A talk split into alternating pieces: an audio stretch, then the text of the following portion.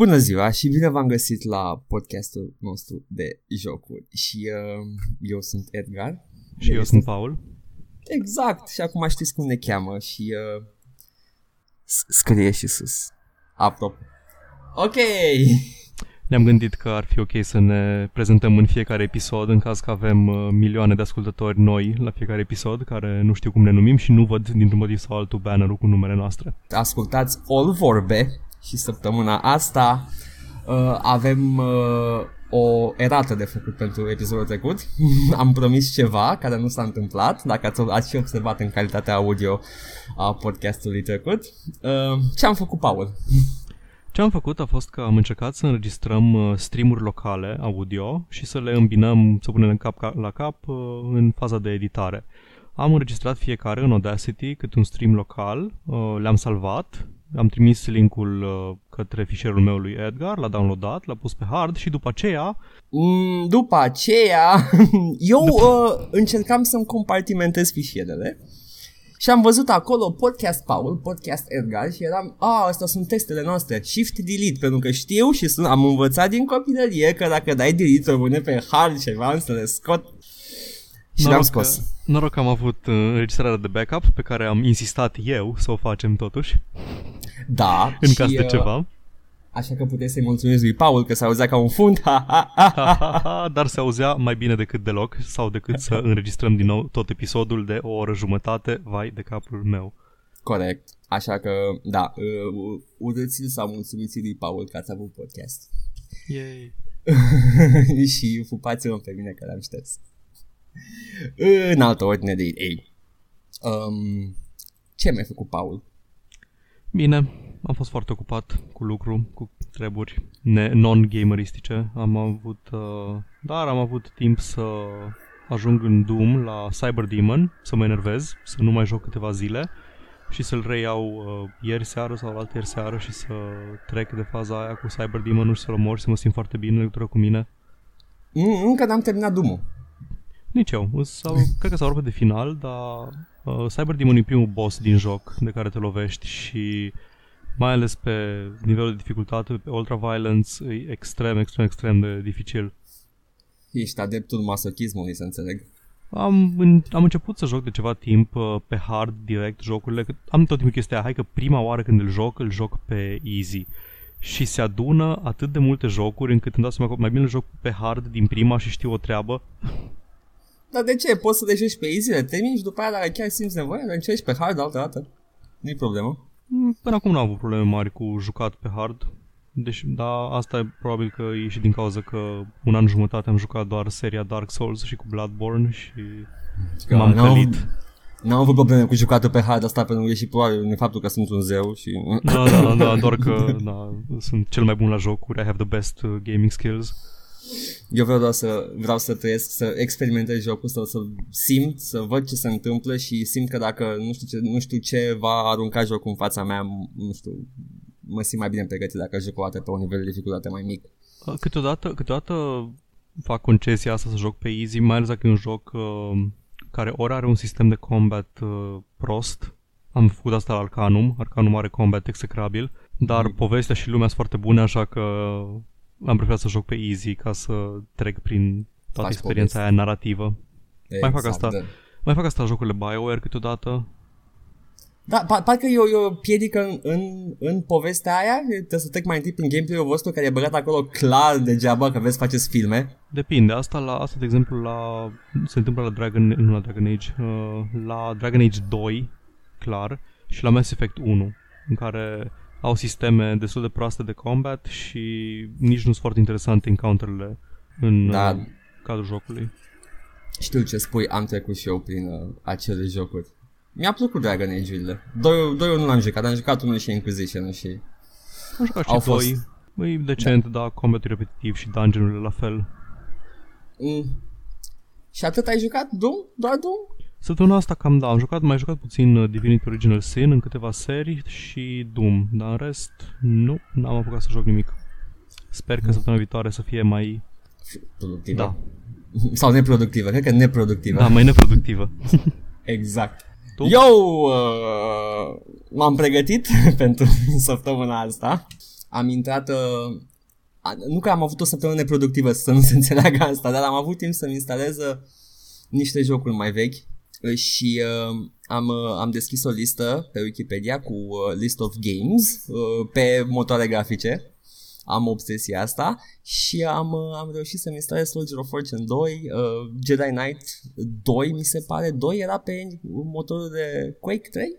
Jed, uh, nu știu pe ce motoare erau. Jedi... Dark Forces, Dark Forces Dark 2 Forces parcă. 2, Ge- deci e în felul următor.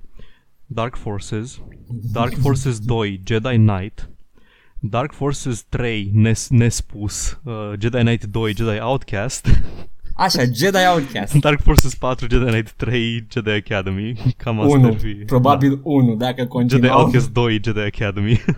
naming policies. Mai știu- și astăzi doar i-ar fi, i-ar fi spus Jedi Knight și Da. ar fi fost o reimaginare. nu, Am- doar am- Jedi. Oh, și cu punct. Da. Și scris în, în lower caps. Oh, lowercase. Wow. Uh, Am reușit să-mi stai așa. Je- Jedi Outcast. Jedi Outcast. Punct. Ăla. Deci nu Dark Uh, Forces 2. Nu Dark Forces 2, Ok. nu. Primul pe motorul grafic de Quake 3. Mhm. Și după ce, uh, ba nu, mai, mai era ceva sigur, uit ceva pe motorul grafic de Quake 3. Așa și Star Trek Elite Force 2. și am vrut să le încep pe toate să joc câte puțin, câte puțin m-am lăsat de pe de Soldier of Fortune 2, că mi-am adus aminte că, hei, e foarte frustrant și prost echilibrat uh, și am jucat mai mult Elite Force 2 și Jedi Knight, uh, Jedi Outcast. Și Și Edgar, cu- Edgar, Edgar. Da. Era Star Trek în spațiu. Da! Exact la asta m-am gândit când am spus săptămâna trecută. Star Trek, eu știam Elite Force. Elite Force era un corridor shooter, oricum ai luă. Mhm. Și mă gândeam, imaginează-ți, Paul, Star Trek, doar că în spațiu. yes, I was very smart. După care am trecut la motorul grafic de Unreal 1 și uh, am instalat Unreal, m-am, m-am, uh, m-am mudat un pic jucându-l și am, uh, am trecut la SWAT 4, pe care nu știu dacă îl știe multă lume. E Eu posibil nu să, sunt- să, să confunde SWAT-urile între ele. Îmi cer scuze. Să, e ok. Ai scăpat uh, mingea? Am scăpat uh, chestia cu care mă jucam în timp ce înregistrez podcastul pentru că nu pot să stau cu mâinile pe loc. Hey. ok. Um, SWAT 4 um, e ușor să faci confuzie. E, fapt, e o continuare a seriei SWAT, dacă nu mă înșel, e proprietatea intelectuală veche de la Sierra, e și distribuit de Sierra SWAT 4, dar cândva a devenit din, mi se pare că Point and Click Adventure a devenit first person shooter. SWAT a fost point and click? Sau îl confund cu Police Story. Cred că uh, Police Quest. Police Quest, Police Quest. Dar nu, sigur, no, nu, nu, ok, a Poate fost avea loc alt în, uh, gen. Poate avea loc în același uh, univers, în binecunoscutul Police Quest verse. Oh, da, nu, chiar e, sigur a fost alt gen de joc și a devenit cândva pe parcurs first person shooter și a început cu SWAT 3, care a fost ok, dar SWAT 4 este the definitive SWAT game dacă vreți să jucați. Și am vrut să încerc și un mod pentru el, uh, un, uh, care adaugă tweak-uri de realism și îmbină SWAT 4 cu expansion într-un singur joc, o singură experiență continuă, ca să nu schimbi jocul de fiecare dată. Uh, și și uh, a, fost, a fost ok. M-am jucat mai mult SWAT 4 decât cele de pe engine de Quake 3. And uh, that's it. Am avut o săptămână plină de nostalgie. Nostalgie și mm, cercetare. Cercetare, foarte, Foarte multă academic, uh, foarte academice ob- obiceiurile tale de gaming. Da, nu, eu sunt mai degrabă, nu vreau să zic că sunt gamer, bine, nimeni n-a trebuit să identifice ca fiind gamer, e, e cancerul minții, dar sunt mai degrabă librarian, Arhivist. Am, uh, arhivist. Am foarte multe jocuri vechi, multe dintre ele care nu uh, pot fi cumpărate în momentul de față. Nu sunt disponibile în format digital și nu cred că le mai cauți în format fizic vreodată decât dacă te uiți pe eBay. Ah, da, asta e, asta e o chestie extrem de enervantă. Pe GOG, nu? GOG are foarte multe chestii care nu se mai găsesc uh, nicăieri. Nu am, uh, nu am găsit, nu... Cred că SWAT 4, eu rulez acum SWAT 4 de pe o copie mai veche pe care, surprinzător, chiar l-am cumpărat la un moment dat. Dar nu mai merge instalat, așa că a trebuit să-l piratez. e Cred că trebuie să ajungem și la subiectul ăla cu pirateria la un moment dat într-un episod, că îl tot amânăm, pentru că sigur că e o discuție foarte lungă. Da, nu, nu, nu la mână, mă. Sunt, e pur și simplu ne, ne, ne confruntăm cu realitatea asta a pirateriei și uh, a, a culorii gri din punct de vedere moral al pirateriei și cum poate fi ea utilă și cum nu poate, cum uh, dăunează industriei, dar uh, da, e un episod uh, mare pe tema asta. Da, cred că ar trebui să-l lăsăm pentru un episod când avem loc doar de tema asta. Iar din ce am, uh, din ce am jucat săptămâna asta, Unreal Gold e de pe GOG, Unreal da. 1 uh, și uh, Elite Force nu mai poate fi cumpărat, Soldier of Fortune 2 nici atât, e doar uh, Soldier of Fortune 3 care a fost o mizerie. Am jucat doar primul Soldier of Fortune. Ăla a nu, fost, a, a avut cel mai mare impact. Nu pot să spun că m-am marcat atât de tare încât să vreau să joc seria până la ultimele titluri, deci l-am lăsat acolo. Îmi place, îmi place motorul de Quake 3 și îmi plac shooterele care au ieșit cu, cu motorul ăsta grafic. Se da, simt foarte... Mie mi-a plăcut că avea, avea un level design interesant. Știu că al doilea nivel era, avea loc pe un tren. Trebuia să ajungi din vagonul din spate până la locomotivă. Vagonul cu tren era... Nivelul vagon cu tren în mișcare este găsit în câteva shootere selecte. Da, da deci trenul, trenul în mișcare e un motiv care mie îmi place foarte mult în jocuri. Ai La... mai alte amintiri cu trenul în mișcare? Uh, cred că era un nivel în Duke Nukem ori în, uh, ori în, trade, ori în uh, Manhattan Project, nu, nu Manhattan Man. Project, în um, Atomic Edition.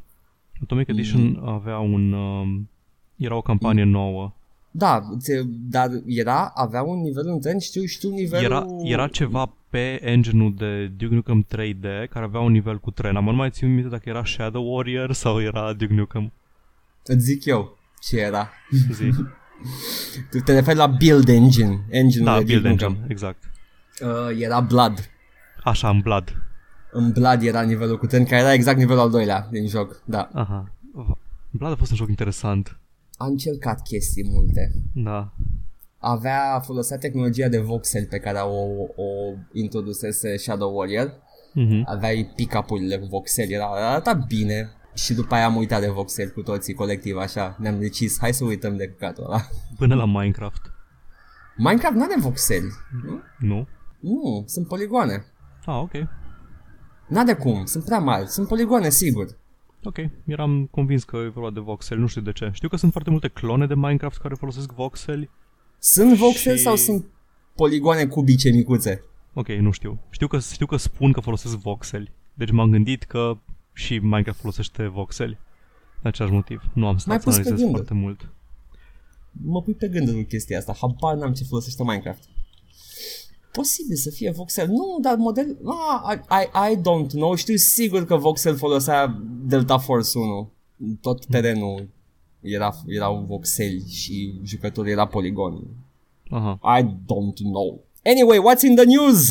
S-au întâmplat câteva chestii săptămâna asta, unele mai importante, unele mai obscure, dar foarte... de interes public, zic eu. Uh, vrei să încep tu? Eu da. am o singură chestie care, despre care nu știu așa de multe lucruri, deci... Dar e mai importantă decât ce da. am ok, bun, știu la ce ne așteptăm atunci. În, uh, în categoria de moduri, Cred că o să fie o chestie permanentă dacă o să mai strâng eu știri. Și acum, rubrica de moduri. Tădăm, tădăm, tădăm cu Edgar! Edgar care știe cum să extindă viața jocului mai ceva ca Victor Frankenstein. uh, Skyrim Special Edition a primit script extenderul. Ok. Cu pe... unealta aia care extindea nivelul de nu, nivelul de utilizare flexibilitatea acces, nivelul de da. acces da. la uh, funcțiile engine-ului.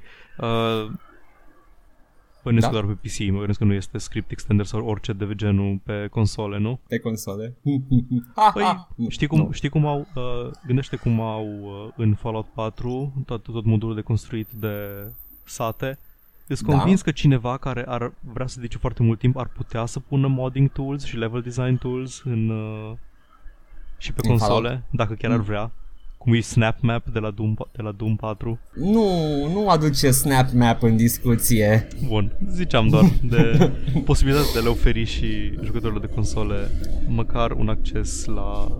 Ar fi de... ceva ce ar, ce ar fi relevant doar pe console, nimeni de pe PC nu și-ar bate capul cu ele, dar da, dacă ar vrea cineva ar putea, dar uite că nu prea se obosește nimeni pe consolă.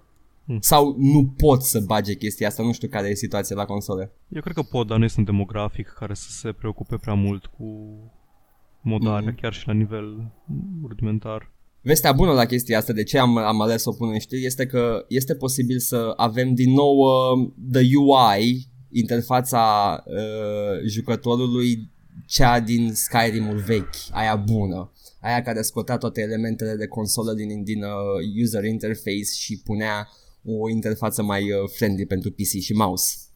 Deci, Deci- deci e o veste foarte bună. Deci prin uh, interfața aia veche, vrei să spui aia veche, dar un pic mai nouă decât interfața originală. Da, interfața făcută de fani, Aha, uh, Sky UI se numea Da. și odată cu script extenderul pe Skyrim Special Edition sper eu să se introducă și Sky UI, deși developerul original a spus că nu mai lucrează la ea, dar poate că e, va, se va convinge să se apuce ea de treabă cu chestia asta, nu știu. Sper. nu știu cât de dificil ar fi de portat pe Special Edition, bănuiesc că nu folosește nimica din motorul nou, nu? Nu, nu, e doar uh, o Doar interfață. interfață, da. Acum nu m- n-am verificat uh, modurile de când am copiat știrea asta în desfășurător, dar e posibil, cred că o să fac după ce terminăm asta, poate apare și am o veste bună și reinstalez și o Special Edition, că am zis că nu mai joc cu interfața aia. Știu că unele, Am- știu că unele moduri uh, se puteau porta, erau compatibile cu versiunea, adică moduri pentru versiunea veche erau compatibile cu Special Edition, dar nu toate. Dar Da, dar marea s- majoritate ar trebui să fie compatibile. I- Au fost foarte multe portate pe, pe Steam Workshop, uh, exact la lansare, dar uh, Sky UI folosea script extenderul. Aha, aha, am înțeles. Ok. Și de-aia spun că acum cu introducerea lui în Skyrim Special Edition, poate, who knows, Mhm. A doua știre, care m-a bucurat pe mine foarte mult, îmi place să mă joc fightere. Nu sunt deloc bun la ele. Cred că singurul fighter la care aș putea spune că știu ce se întâmplă, adică știu mecanicile, dar tot nu sunt bun la, uh, la joc, este Guilty Gear. Uh, dar uh, e un fighter care apare pe PC în uh, martie. Un fighter care a apărut de mult pe console, cum se obișnuiesc fighterele să facă, Marvel vs. uh, Capcom 3. Ah, da. Nu l-am... Apare nu... și pe PC. Interesant. Uh, se știe cine face portul? Nu. Vrei să mă uit? Nu, eram doar curios dacă știi. Dacă te-ai pregătit. nu m-am pregătit. Mersi. E ok, poți să fii director de școală în România. Oh, Ah, political. politică. Uh, cred că pe asta e cea mai mare știre pe care o am la final și o să dau uh, știrea despre Sims 4. O știre despre Sims 4. Da, e o știre importantă, mai ales pentru fanii Sims 4. cu ocazia asta mi-am amintit că există Sims. Ei, Sims tot timpul există, e chestia aia pe fundal care, Da, pe care nu chestia bagi care- în seamă. Care tot timpul îți amintești de ea când te uiți la topurile de vânzări din uh, Europa și din Marea Britanie și tot timpul e Sims în top. A fost Sims de la Sims 2 încoace. Da. Pentru că Um. Sims, Sims tot timpul există pentru că tot timpul scoate un expansion, indiferent că știi de el sau nu. Nu-mi place sistem, um, politica lor de a scoate conținut, dar îmi place jocul. E, e, place. ciudat, e ciudat așa, e pentru că când, încep, când apare un Sims nou, practic te muți la un motor uh, mai avansat al jocului, dar pierzi o grămadă de feature-uri care au fost introduse de, din expansions. Exact, foarte bine, te opresc acolo și să spun că în următorul expansion de Sims 4 sunt introduși din nou bebelușii, ca și etapă de viață, chestie care a fost scoasă în Sims 4 inițial. Ah, lasă-mi să ghicesc din cauza că puteau să moară în cazuri extreme. Dar încă pot să moară acum cu expansionul ăsta nou. Mm. Și atunci de ce au scos? Nu știu, ca să-i bagi în alt expansion, probabil. Ca să ți vândă la loc. Ca să facă Exact. trafic cu copii, practic. La fel ca și piscinele. Au fost scoase în Sims 4 inițial când au apărut și acum Înțe- au fost băgate. Înțeleg de, înțeleg de ce au scos piscinele. Exact. Cred că, cred că putem să vorbim iar despre o anecdotă cu sora mea. Ca și în primul episod. Știi că după ce am făcut primul episod și am povestit despre când a jucat Red Alert la Kamikaze, uh, Așa. în, în, fiecare, în fiecare episod, în fiecare episod pe care am scos o mie de atunci, uh, în episodul următor a ascultat până la capăt, uh, terifiată că poate am povestit iară ceva despre, despre ea. Deci ăsta, e, Ah. ăsta ar fi un mod de a obține ascultători. De a obține ascultător, poate. Păi trebuie să, trebuie să avem, uh, să avem la mână pe fiecare dintre ascultători cu ceva. Să fie terifiați că poate în episodul ăsta să spunem ceva compromițător despre ei. Dar putem să spunem că chestii compromisătoare despre foarte mulți oameni care nici măcar nu ascultă podcastul ăsta. Hei, ascultă podcastul, o să-ți placă, wink, wink. Când am, uh, când jucam Sims 1, jucam amândoi pe același calculator, pe același cont, pentru că nu existau profiluri separate pe atunci și mm. ea avea o casă cu piscină, pentru că l-a făcut pe uh, domnul Goth, am uitat cum cheamă, pe Mortimer Goth să-și părăsească soția și s-a mutat la el în casă uh, și avea o piscină acolo. Și eu încercam să asamblez uh, să asamblez Sims Living Large, cred, care era expansionul, care venea pe, un, venea pe un CD și nu se instala foarte foarte evident în, uh, peste jocul de bază. Trebuiau mutate fișierele în folderele corecte. Deci trebuia să văd unde vin texturile, unde vin uh, modelele 3D, animațiile și așa mai departe. Sună a un mod de instalare foarte dubios. Da, era un mod de instalare foarte dubios pentru că era o sursă foarte dubioasă de unde luasem jocul. Și modul meu de a testa chestia asta era să omor pe cineva și să văd dacă apare moartea, The Grim Reaper, să ia. Asta era una dintre marile adiții în, uh, în Sims Living Large. Când cineva da. murea, venea Reaper-ul și puteai să joci șah cu el dacă avea o tablă de șah ca să-ți prelungești viața. și intru în, intru în uh, casa pe care o avea sora mea, îi uh, iau toată familia, o pun în piscină, le iau scara, cum omorai pe cineva în Sims pe vremea aia, și aștept să moară. Moare cineva, apare The Green Reaper, apăreau doar mâinile. Nu era bine animat, nu erau texturi, știam că n-am făcut bine, ieșeam, încercam iar. Ah. Și când am reușit în sfârșit, Văd că apare The Grim Reaper în toată gloria lui, cu coasa pe umăr, vine să, să ia pe decedatul. Eram foarte fericit, dau exit, mă întreabă jocul dacă vreau să salvez, dau yes și îmi realizez ce am făcut. Mm? mm? I-am, Ai omorât? I-am omorât, i-am omorât familia. nu! No! pentru că eu nu puteam testa la mine, pentru că piscinele erau scumpe, nu avea toată lumea piscină în cartierul din Sims. Nu aveai coduri? Da. Și uite, de-aia Sims este un joc bun. da. Te lasă, te lasă să explorezi părțile întunecate ale personalității tale. N-ai jucat Sims 4, nu? Nu, n-am mai jucat niciun Sims de la 2 încoace are, pot- are, are foarte mult potențial de, cum îi spune, de răutate în Sims 4. Mm-hmm. Poți să faci uh, tot felul de false și să fii răutăciosul satului, cum ar veni. Eu eram genul de om care juca Sims, își făcea casa, îmi, părea, îmi plăcea foarte mult că, juca, că făceam casa și după aceea îmi pierdeam interesul gradual pe măsură ce avansam și jucam. Și mi se părea mai interesant uh, să fac familii care interesante, tematice, cu case decorate tematic și după aceea să nu mai joc cu ele niciodată. Sau să fac case nesustenabil de mari doar să mă uit la ele. Și după aia să, să plătești taxe la ele și da, să exact. afli că n-am salariu pentru așa ceva. Da, vai, doar 200 de dolari cât costă, cât plătește jobul ăsta de tester, nu știu unde. Mm, îmi plăcea să-l iau de la zero. Mm. Dar, hai că încerc să scurtez aceste drumuri de amintiri.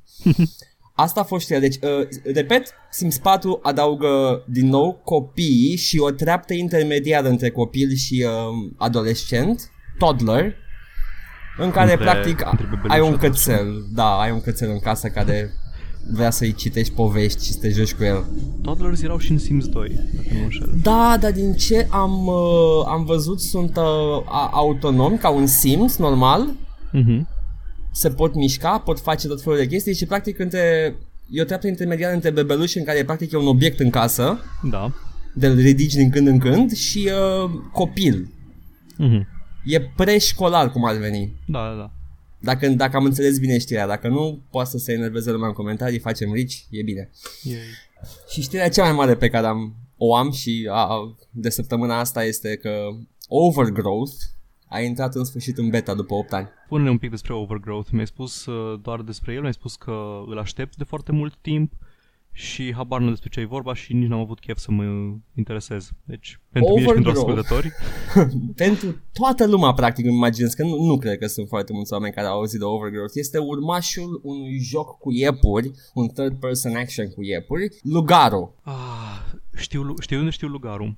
De unde A fost inclus în primul Humble Indie Bundle și până în ziua de azi nu am atins de el. Știu doar că avea un uh, sistem de combat pe care îl lăuda toată lumea. Da, și care a fost uh, foarte mult îmbunătățit în Overgrowth, urmașul lui. Mm-hmm. Este incredibil, bă, poți face cascadorii uh, poți înfige cuțitul un adversar, după care poți sări peste el, îți iei cuțitul din spatele lui și îl omori cu el a doua oară sau mai dai în el a doua oară.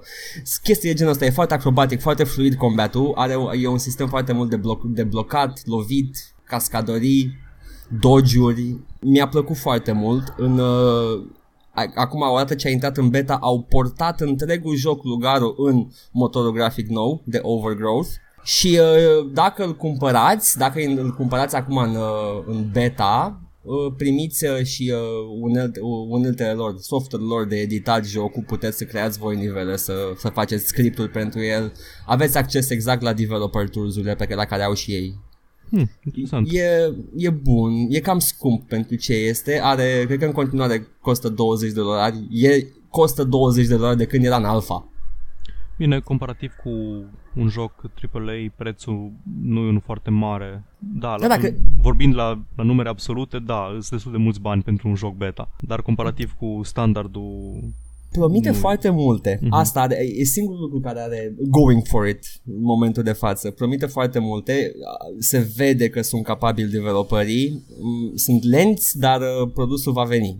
Și dacă, la un moment dat. Dacă îl cumperi mai târziu după beta, nu o să mai ai acces la tool de dezvoltare?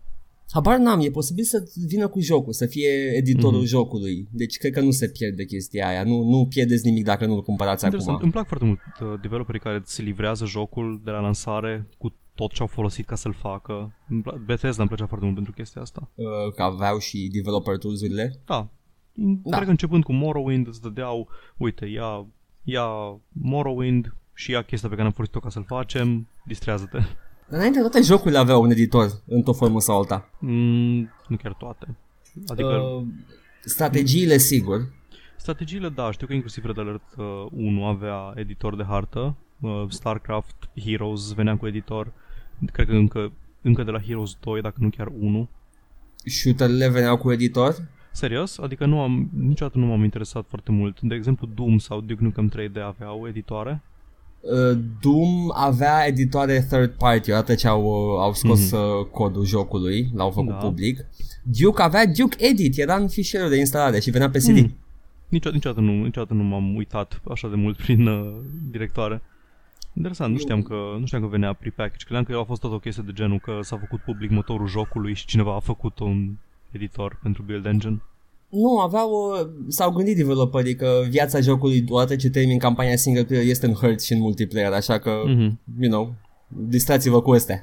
uh, da, deci Overgrowth după 8 ani a ieșit din alpha și cred că o să fie primul joc care va fi vândut un milion de exemplare înainte să iasă. posibil. Nu știu, posibil. Nu știu câte exemplare a vândut până acum, dar dacă în 8 ani a durat alpha, 8 ani a durat alpha-ul, oh. dată ce este Bun. din beta, Poate. You never know. Iar acum tu cu știrea foarte grea de săptămâna asta. Știrea cea mai grea de săptămâna asta, ca să vă dați seama ce săptămână palpitantă a fost în lumea gamingului, e că Gabe Newell, CEO-ul Valve, a ținut un Reddit AMA, Ask Me Anything, și a răspuns la câteva întrebări uh, mai importante sau mai nu ale comunității. Uh, a vorbit despre dedicarea Valve nu dedicare neapărat, misiunea Valve de a avea o platformă cât mai uh, liberă de distribuția jocurilor, care e în același timp o chestie foarte bună și o chestie foarte rea, având în vedere că 40% din toate jocurile uh, publicate vreodată pe Steam au fost publicate anul trecut. Asta pentru că foarte mulți dezvoltatori folosesc uh, diverse engine-uri gen Unity să facă jocuri foarte rapid și foarte, nu o să spun proaste, pentru că un joc prost trebuie să fie în același, trebuie să fie măcar un joc. Da. Sunt doar pachete de asset-uri cumpărate și publicate sub formă de executabil în care nu faci nimic, nu se întâmplă nimic, doar pentru scopul de a vinde uh, trading cards pe Steam, pentru că sunt foarte mulți jucători care cumpăr, ar cumpăra un joc de 99 de cenți ca să farmeze cărțile, să le vândă mai departe pe marketul, pe marketplace-ul Steam, pentru că sunt oameni care le cumpără compulsiv ca să-și facă experiență, să-și crească numerele, chiar dacă nu afectează cu nimic nivelul Am, de Steam, absolut nimic. 90 de Steam, 90 de Steam, m-am gândit la Steam. ai câștigat un Steam. Da, ai 90 Steam. de cenți uh, și un pachet de, nu știu, 7 cărți, 7 din care să zicem în medie, scoți Depinde, peste să zicem. 90? Să Îți zicem, iei banii? Uh, depinde. Depinde cât... Uh, în, de regulă, un, uh, o carte costă 10 cenți pentru un, j- pentru un joc care are 5 cărți per nivel de badge. Pentru Aha. cine nu știe, un joc care are trading cards, în primele două ore în care îl joci, îți va da niște trading cards, cam jumătate din cât îți trebuie ca să faci un nivel la badge-ul asociat jocului. Badge-ul îți va da câteva bucăți de artwork, un emoticon și diferite alte chestii cosmetice pentru Steam. Da. Um, de regulă, uh, cam asta, e, cam asta e rata. Pentru un joc de 5, o carte se vinde cu cam 10 cenți pe, pe Marketplace. Dar din câte știu, inclusiv uh, dezvoltatorul jocului primește o parte din uh, vânzare. Wow. Deci e o chestie foarte complicată în care dacă faci un joc cu foarte puțin efort și îl vinzi pe foarte puțin bani, păcălești suficientă lume să îl cumpere și îi primești înapoi un, un stream de bani, probabil foarte puțin bani. Se Nu știu, adună, sunt e- sigur. Probabil că se adună, nu știu, nu am niciun fel de perspectivă în interiorul uh, sistemului și cum funcționează, știu doar că sunt mulți uh, dezvoltatori care folosesc sistemul ăsta în același timp uh, poluând marketplace-ul Steam cu tot felul de produse, nu știu O, cum da. să le descriu. Na, infecte. Nu-mi place să folosesc cuvinte așa de grele, dar rezonez. Niște mizerii de jocuri. Da. Am, da, e, e saturat Steam-ul. Și Gabe Newell a dat un AMA.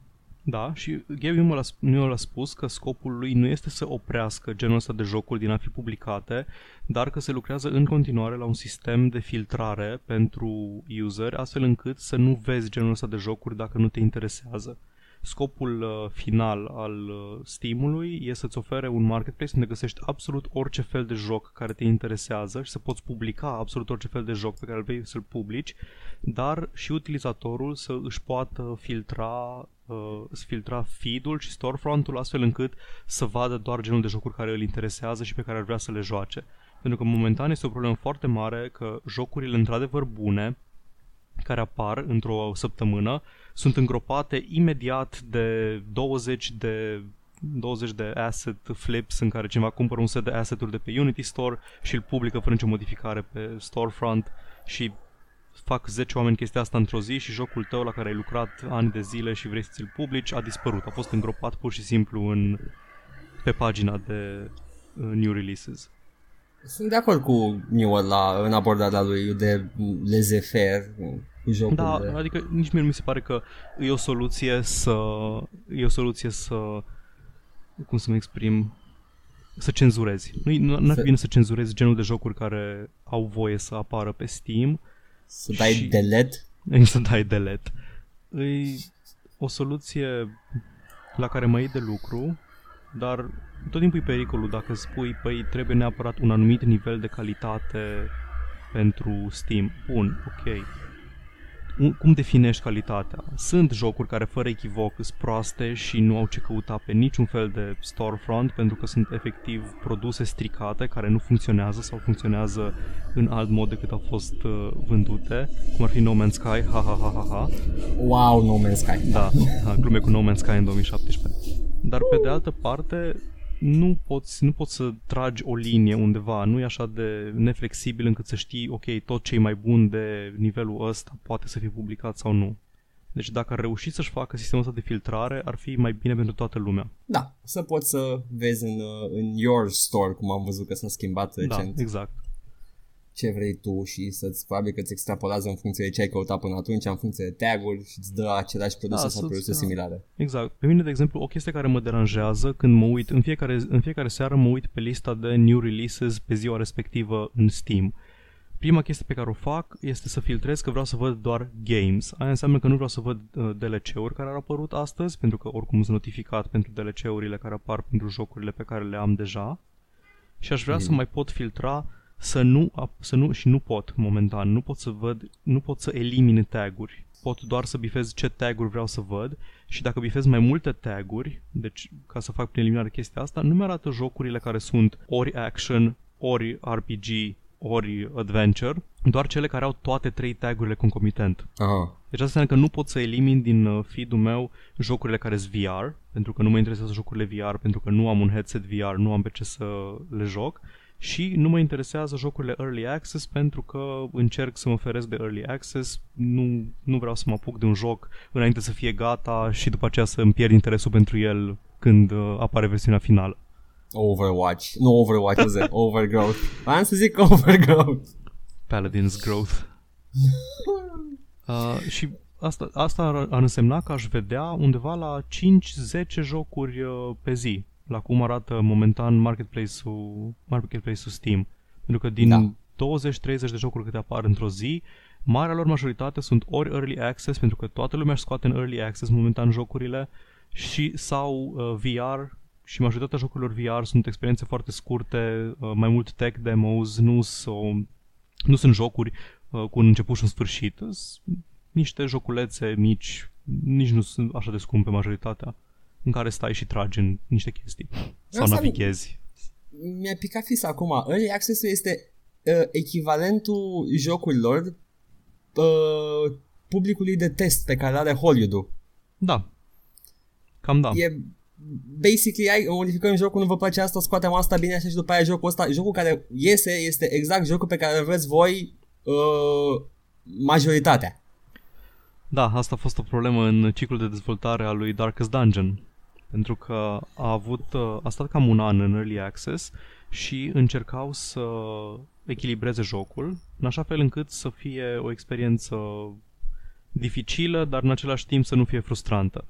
Și cu ocazia asta adăug, au adăugat câteva schimbări, de exemplu că atunci când murea un membru al echipei, rămânea un cadavru care ocu- ocupa un loc pe câmpul de bătălie, trebuia ori ocolit, ori uh, evitat, din cauza că în Darkest Dungeon contează foarte mult poziția fiecărui membru al uh, echipei și mai multe astfel de modificări și o, o parte din public a fost uh, foarte supărată pentru că spuneau că dezvoltatorii ascultă doar de o minoritate a jucătorilor, o minoritate hardcore care se plânge că jocul e prea ușor și că alienează în același timp jucătorii care nu vor o experiență atât de dificilă.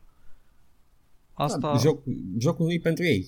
Dacă Da, nu. Chestia e că jocul s-a schimbat foarte mult în timpul ciclului de dezvoltare și s-a schimbat foarte mult și chiar fundamental uh, în anumite privințe pentru oameni care deja l-au cumpărat. Concesia pe care au făcut-o ei au fost ca toate modificările majore care au fost făcute după ce jocul a intrat în Early Access să fie activabile dintr-un meniu al jocului. Puteți să joci fără cadavre, fără atacuri de cord, fără diverse mecanici care au fost introduse ulterior. pare corect. Da, și cu toate astea există în, în continuare un grup foarte supărat de jucători care tot ce fac este să caute review-urile pozitive de pe Steam ale jocului și să le dea vot negativ ca să nu mai apară în feed-ul uh, posibilului cumpărător. Da, Steam e un e vestul sălbatic în momentul de Stai față. că vreau să mă uit foarte rapid să văd câte voturi pozitive și negative are review-ul meu la Darkest Dungeon, care după părerea mea este un review destul de bun al jocului. Și să vă să te rog un singur lucru. Poți să vorbești în microfon? Da, Mai aproape puțin? vorbesc în microfon, dar din cauza A. poziției... Acum se aude Am bine? înțeles. Da, acum se aude bine. Mhm. Mă uitam la volume și al tău de coborâse foarte mult. Asta e din cauza că, ca să evit problema pe care am avut-o săptămâna trecută cu suflatul în microfon, de care nu s-a plâns foarte multă lume, dar mă deranjează pe mine, personal. Am, îmi țin microfonul un pic mai sus de nas, ca să nu suflu direct pe el și din cauza asta căștile încet, încet, probabil că mi-au alunecat Da. pe spatele capului și microfonul s-a dus tot mai în sus. Sper că nu am avut volumul jos foarte Acum mult nu. timp. Acum e bine, dar îți propun dacă vrei să audă vorbele tale, să audă în urechile oamenilor să ții Că căștile. altfel, dacă la all vorbe nu avem vorbe, atunci ce avem? Ah, Și cu ocazia asta, uite, am, am un review la Darkest Dungeon, i-am dat un 9 sau un 950 când i-am făcut review-ul și dintre uh, cei de pe Steam, uh, șa- uh, din șapte oameni câți au citit uh, review-ul, uh, patru i-au dat un vot negativ review-ului. vreun motiv anume în afară de Ca să, dorința de a îngropa? Ca să-l îngroape, da, deci doar asta Am fac. înțeles. Am citit pe Reddit că efectiv este o parte din comunitate care asta face. Încearcă să îngroape review-urile pozitive, deși nu cred că algoritmul Steam funcționează în felul ăsta. Na. Și oh, des- despre ce am mai vorbit? fanboy.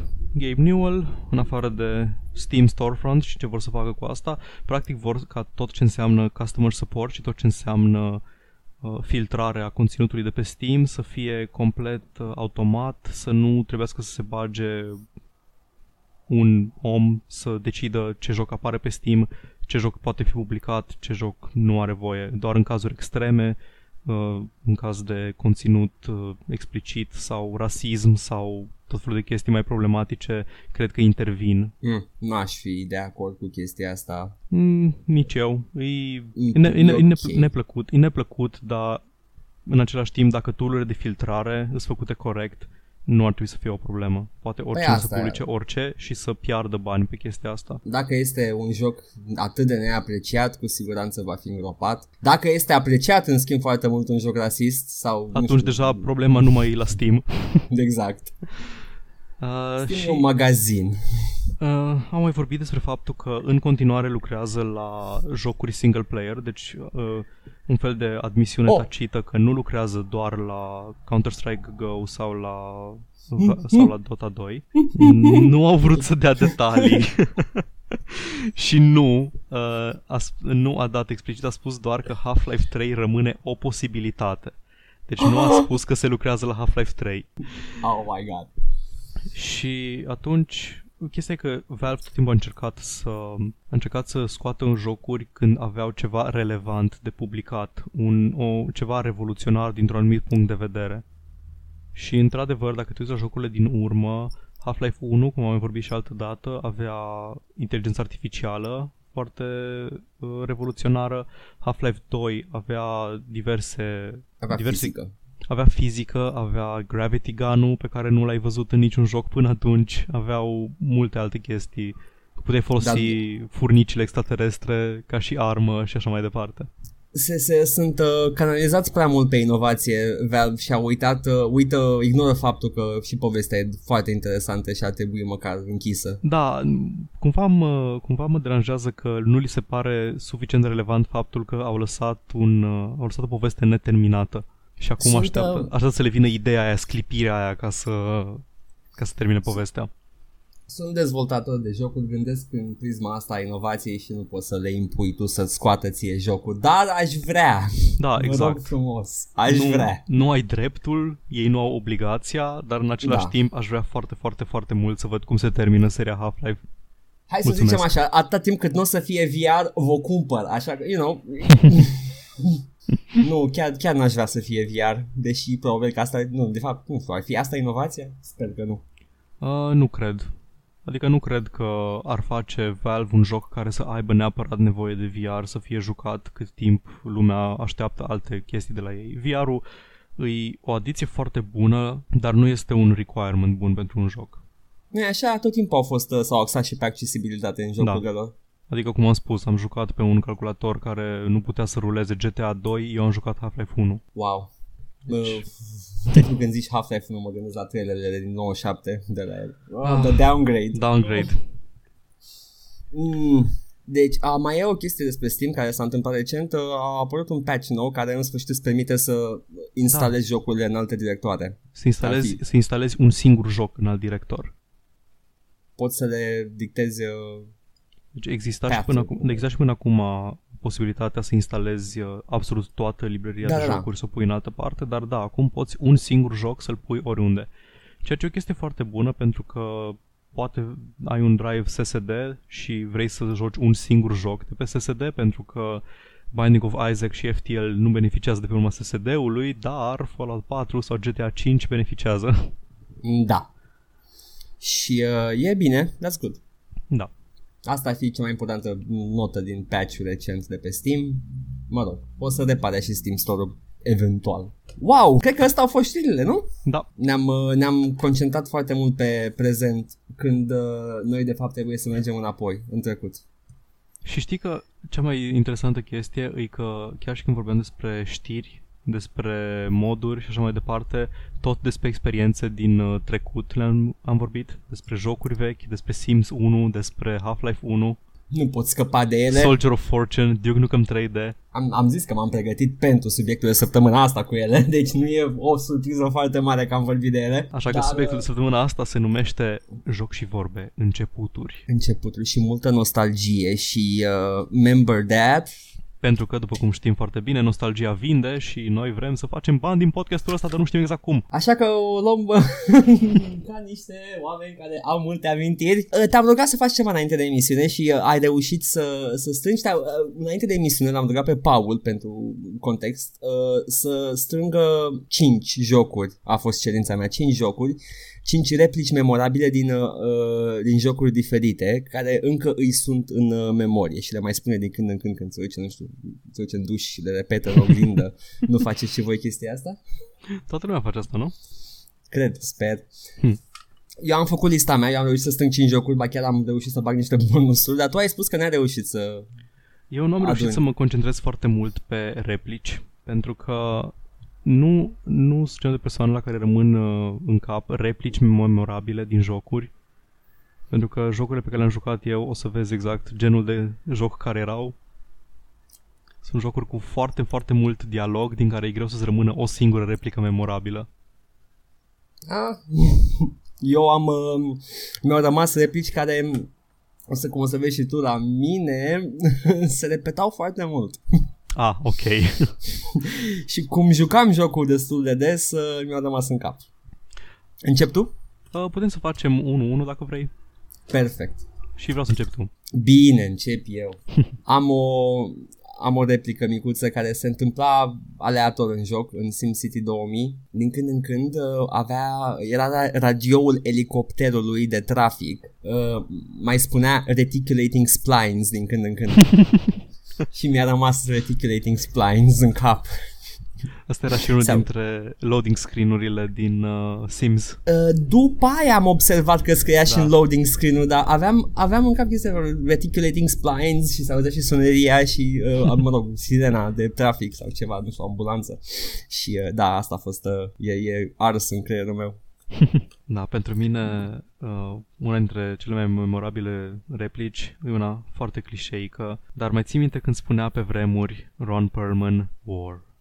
War never changes. Mm, dacă mai țin minte. Nu știu, mă gândesc Asta e bine, pentru stai. că am jucat de foarte multe ori Fallout 1 și 2, am mai vorbit despre chestia asta și era printre puținele jocuri în care îmi plăcea atât de mult introducerea încât o lăsam să meargă de fiecare dată. Te înțeleg. Nu, nu dădeam skip niciodată, nu, nu, Ah. puteam, nu, nu, mă lăsa, nu mă lăsa inima. Give me a kiss to build a dream on. Da. Parcă era And melodia. my imagination will feed that hungry heart. Da. Asta era la Fallout 2. Uh, A 2? La Da, 2, 2 am lui am jucat spus. mai mult decât. pentru că la 1 era Maybe, care apare și în Fallout 3 și în 4, Aha. ca și melodie la radioul din joc. Dar uh, e perfect validă chestia asta, te înțeleg. Nu știu de ce n-am pus și eu War, War Never Changes aici, dar ap- aproape că am simțit Păi că ai să avut fie. uh, reticulating splines, deci putem spune că suntem la același nivel, nu? La mine următoarea ar fi... Sunt două replici de fapt de la niște inamici din... Uh, o să zic replicile mai întâi. Prima e Why do we hunger? Și a doua e Come to mommy. O să încerc acum să imit. Emoții?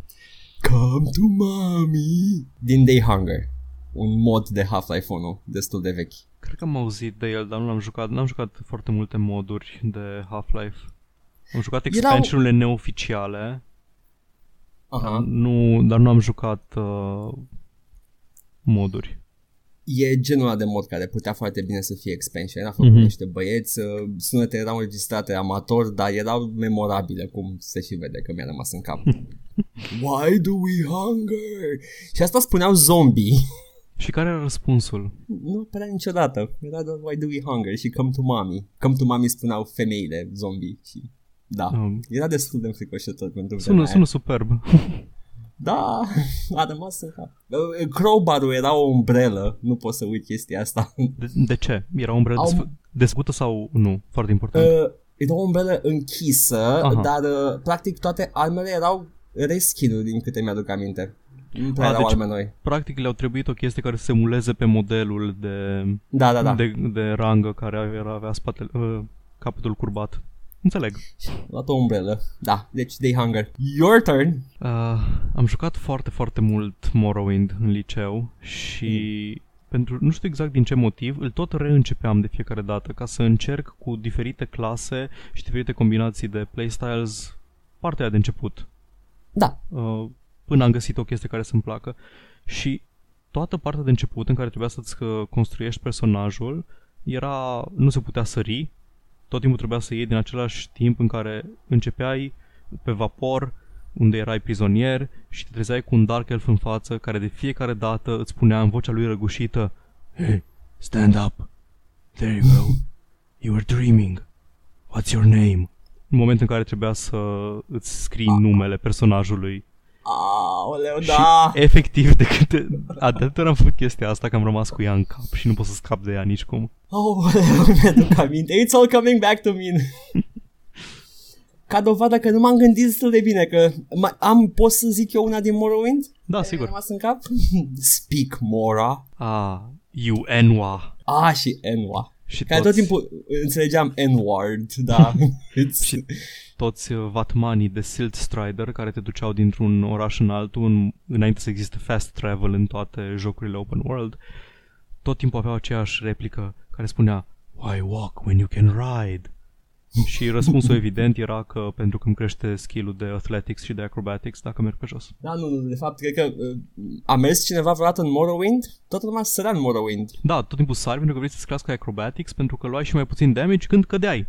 Exact. Până când au scos-o Și în erai- Skyrim. Marele erou, marele Nerevrine, care efectiv uh, pe oriunde mergea sărea ca un dobitoc. Asta era constant Țopă, ante tot, țopăiai toți- prin... Și că e, e, e enervant acum, dar o să fie util mai încolo, așa că hai să încep de acum. da. Space, space, space, space, space. Uite, vezi, deja eu început bun pentru nostalgie. Ne, ne băgăm în uh, mentalitatea aia de trecut. Următoarea mea este... de Fapt, o zic și după aia, dacă poți să-mi zici jocul, ar fi super.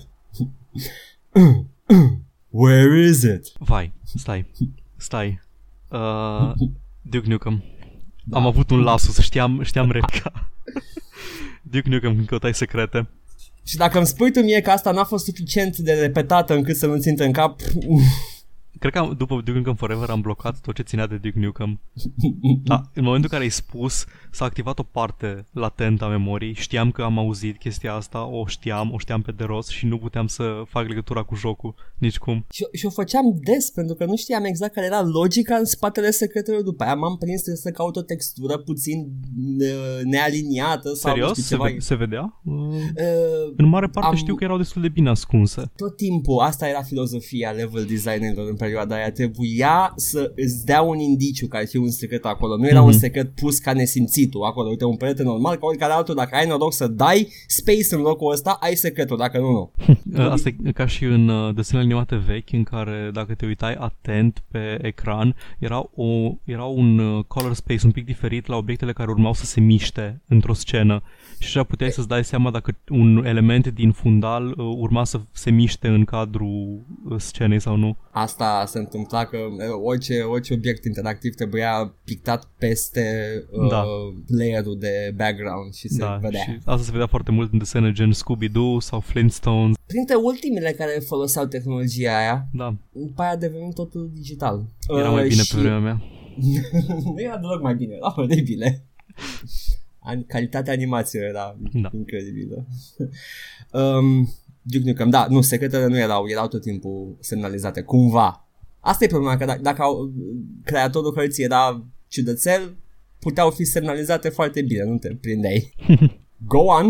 Am jucat, uh, printre multele jocuri pe care le-am jucat de foarte multe ori, când încă aveam timp să joc de mai multe ori jocuri, era în Knights of the Old Republic, în primul Knights of the Old Republic, uh, destul de multe replici care mi-au rămas în cap, printre altele și codul Jedi și codul Sith, pentru că eram fascinat de mitologia Jedi de atunci. Mm, Dar pe lângă asta, m- de departe cea mai memorabilă, cel mai memorabil schimb de replici era între personajul principal și Jolie Bindo, uh, Jedi-ul care locuia pe Kashyyyk și era uh, prieten cu populația Wookiee și are un schimb de uh, replici care sună cam așa. In the end, I guess I did it all for the Wookiees. The Wookiees, the Wookiees. Pe cuvânt. Da. Știi deja la ce face referire chestia asta? Da, da, m-am prins. Pentru ascultătorii mai tineri, e vorba de melodia Nuki a formației uh, Limp Bizkit, care era în vogă tot pe vremea aia. I did it all for the Nuki. The Nuki. Nuki, so you can get Uh, that wow. cookie. Da, Oh, deci îi wow. schimbă ăsta de replici în uh, Knights of the Republic. Într-un cadru foarte solemn în care un Jedi bătrân îți explică povestea vieții lui și cum a ajuns să se izoleze și să fie exilat. Cred că Ah. atâtea am eu, deci pot să BioWare, continui cu nu? ale tale. Uh, da, A fost BioWare. BioWare, da? Da. Uite, avea umor BioWare într-o perioadă. Până să fie Social Justice Warrior. Ah, cât de mult îi urâm pentru asta. Nu urâm, Nu, mie nu mă deranjează deloc. dar am spus un adevăr. Da. nu mă deranjează nici pe mine. Uh, mai am, uh, hai, mai am trei. Ca să fie, bă, nu, m-am luat mai mult decât decât 5, pentru că am atâtea amintiri. A următoarea ar fi, de fapt, o, o să spun și o să te rog pe tine să facem așa? Te rog pe tine Da, să sigur. încerci? Dabu. Nu? Uh, din nou am... Uh, asta... Uh, Warcraft 3. Uh, doi.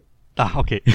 Din doi, din doi mi-a rămas în cap. da, asta cine răspundea așa când selectai? Uh, mi se pare că Gruntul și pe unul, că aveau același, a, Așa, aceeași da. da. fișiere de replici. Da, bu. Dabu. Dabu.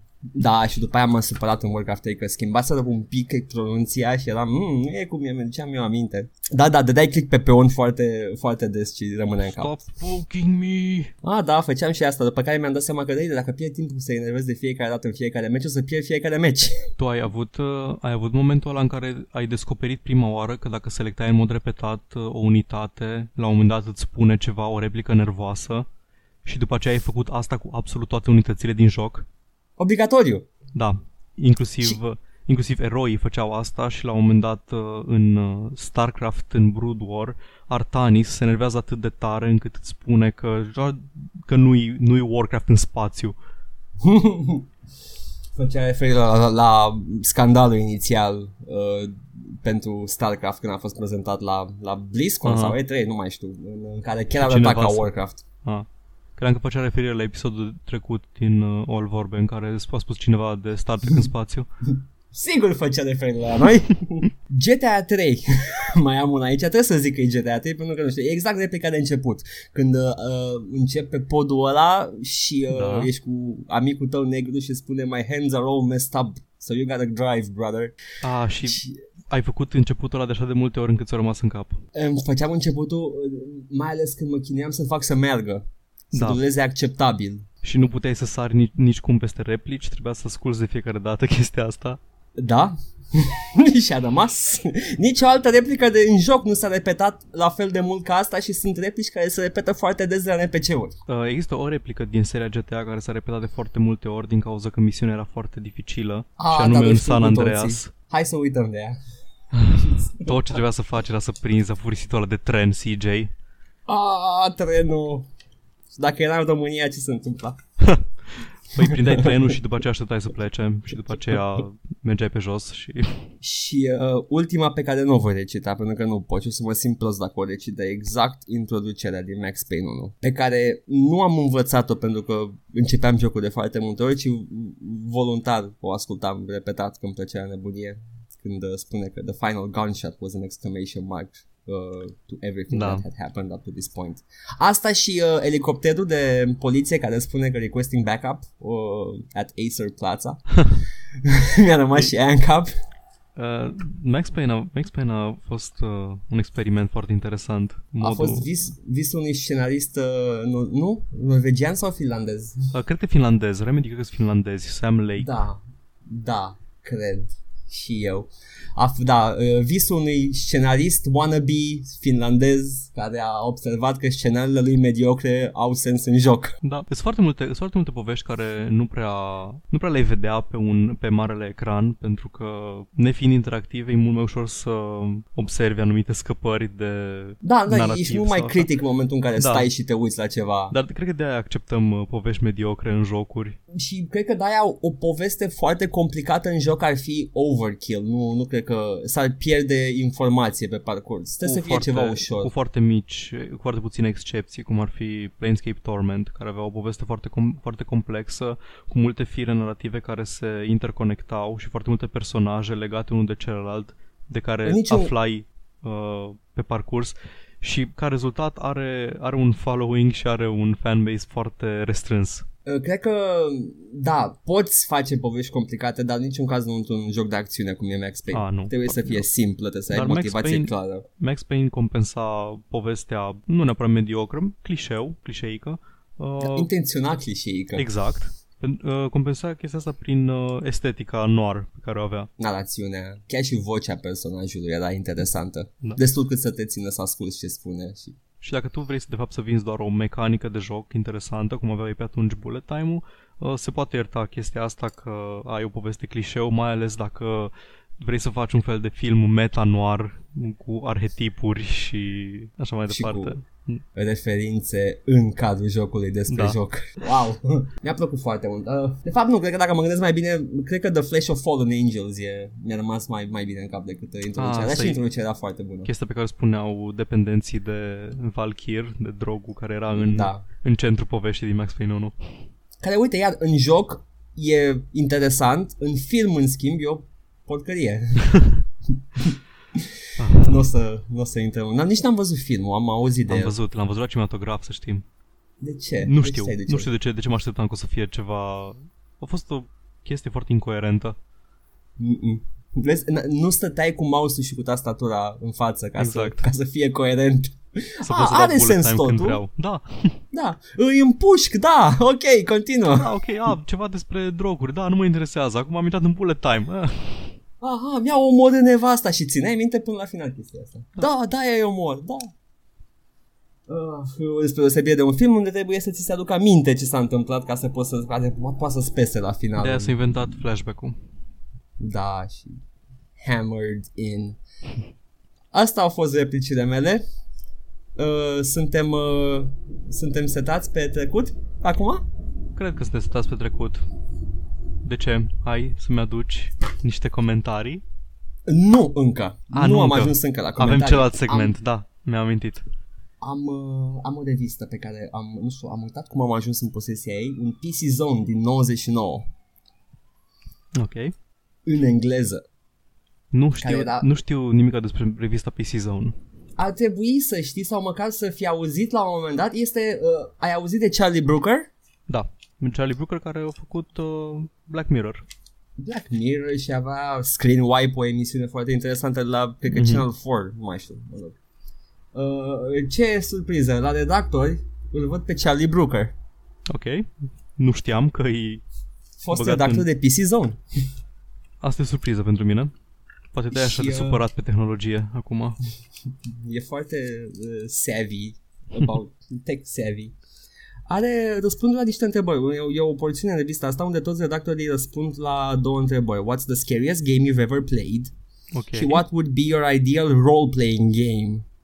Hmm, Și interesant. acum doar pentru Charlie Brooker. The scariest game he's ever played. Ok?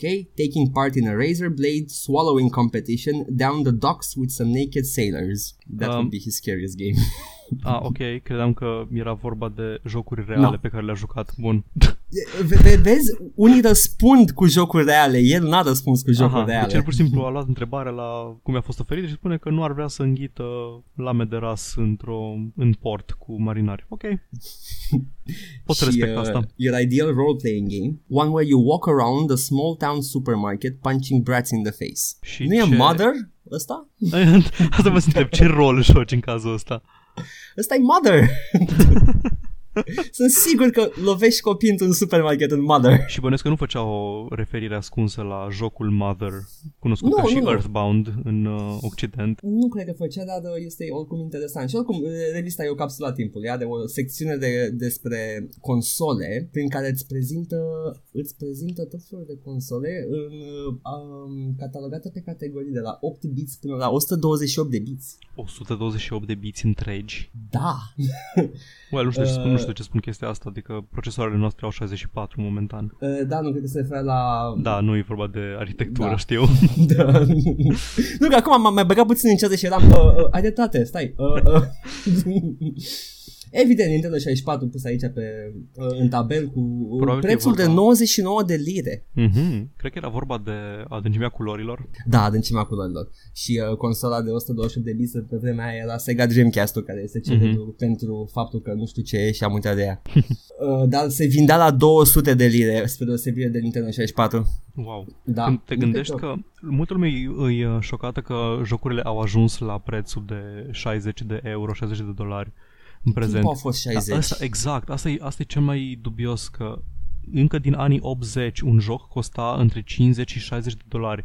Un rahat de joc de Atari costa atât. Într-adevăr, Exact. era, mai, era mult mai scump procesul de development pe atunci pentru că erau tehnologii noi și nu aveai tot felul de chestii care să ușureze munca, gen Unity, în care faci drag and drop pe assets, dar în același timp să te gândești că un produs a rămas la același preț în ultimii 30 de ani fără să, se, fără să crească odată cu piața e foarte interesant. Da, vezi tu, pentru că lumea, lumea nu cumpăra jocuri din banii lor pe vremea aia.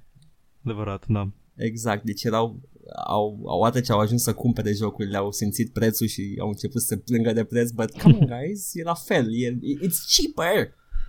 Da, Um, hmm. Interesant de, de menționat este că uh, sistemul uh, Neo Geo, dacă ești familiar cu mi-e el, doar numele cunoscut. era o, un, ar- un arcade, o, o consolă arcade pentru casă Mm-hmm. uh, și uh, se vindea la 100 plus lire sterline. Nu știu ce înseamnă acel plus, cred că avea și accesorii sau ceva de genul. Asta nu, sună, nu, nu e un preț foarte mare. Nu e un preț, dar uh, când uh, te gândești că Sega Dreamcast mai puneai încă 100 și luai o consolă de 128 de biți. Mm. Și e Dreamcast-ul. Dreamcast-ul e celebru pentru hardware-ul de pe Da, uh, da, hardware-ul consolei. așa aveai, aveai un uh, arcade cabinet în casă. Da, ale decisions, decisions. Depinde și cât mai de, important, asta e pentru că nu este- exista concept de hipster pe atunci. Sony PlayStation se vindea la 99 de lire. Doar 99 de lire? Doar 99 de lire. Lasă, lasă informația asta să se așeze puțin pe creier. Wow. Era la prețul Nintendo 64, deci puteai să aveai de ales. Cumpăr un Sony sau un Nintendo 64 Wow. Când la mă aceiași bani. gândesc- Foarte grea decizie. Și ambele au 5 stele ca și rating. Da, nu, sunt de acord. Și eu aș fi avut o... m- M-aș fi gândit mult să, dacă aș fi, aș fi trebuit să aleg între un Nintendo 64 și un Sony, dacă sunt sincer. Uh, sunt ambele. Au ambele jocuri bune. Dar pe termen lung, na.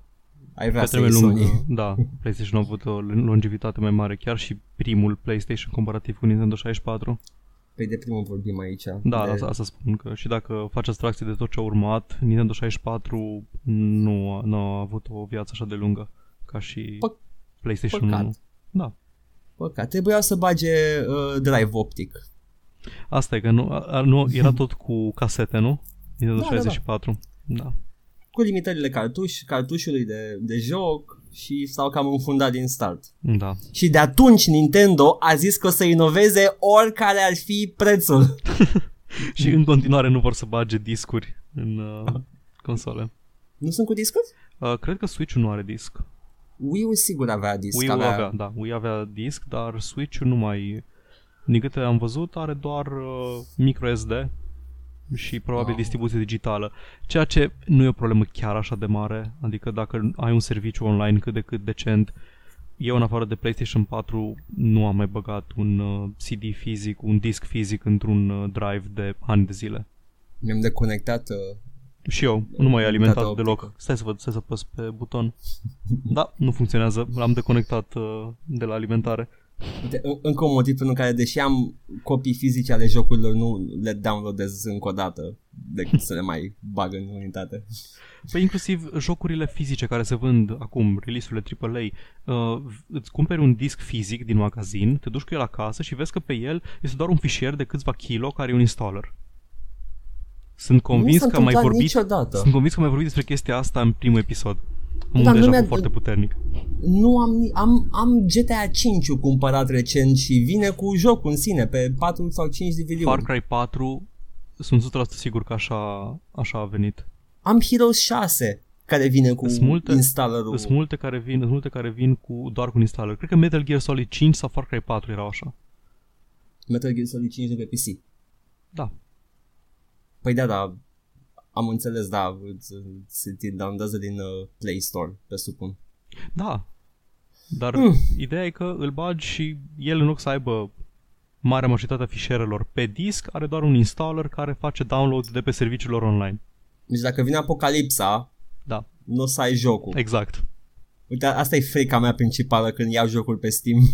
Că Dacă- dacă, dacă- dacă vine apocalipsa, mai- cea mai mare problemă a ta o să fie că nu o să poți juca GTA 3. Da, dacă mă apucă cheful, dacă să fie o perioadă liniștită în care câinii mutanți nu o să mă mănânce și vreau să joc și eu ceva, ce se întâmplă? E Da. frică. Ținem în brațe. Dar poți Ok, juca pe Fallout în viața reală. Imagine. Ai, stai țin. Imaginează-ți. Fallout Da. în spațiu. Exact. Hmm. Hmm. Și are sens propoziția Chiar asta. are spre sens.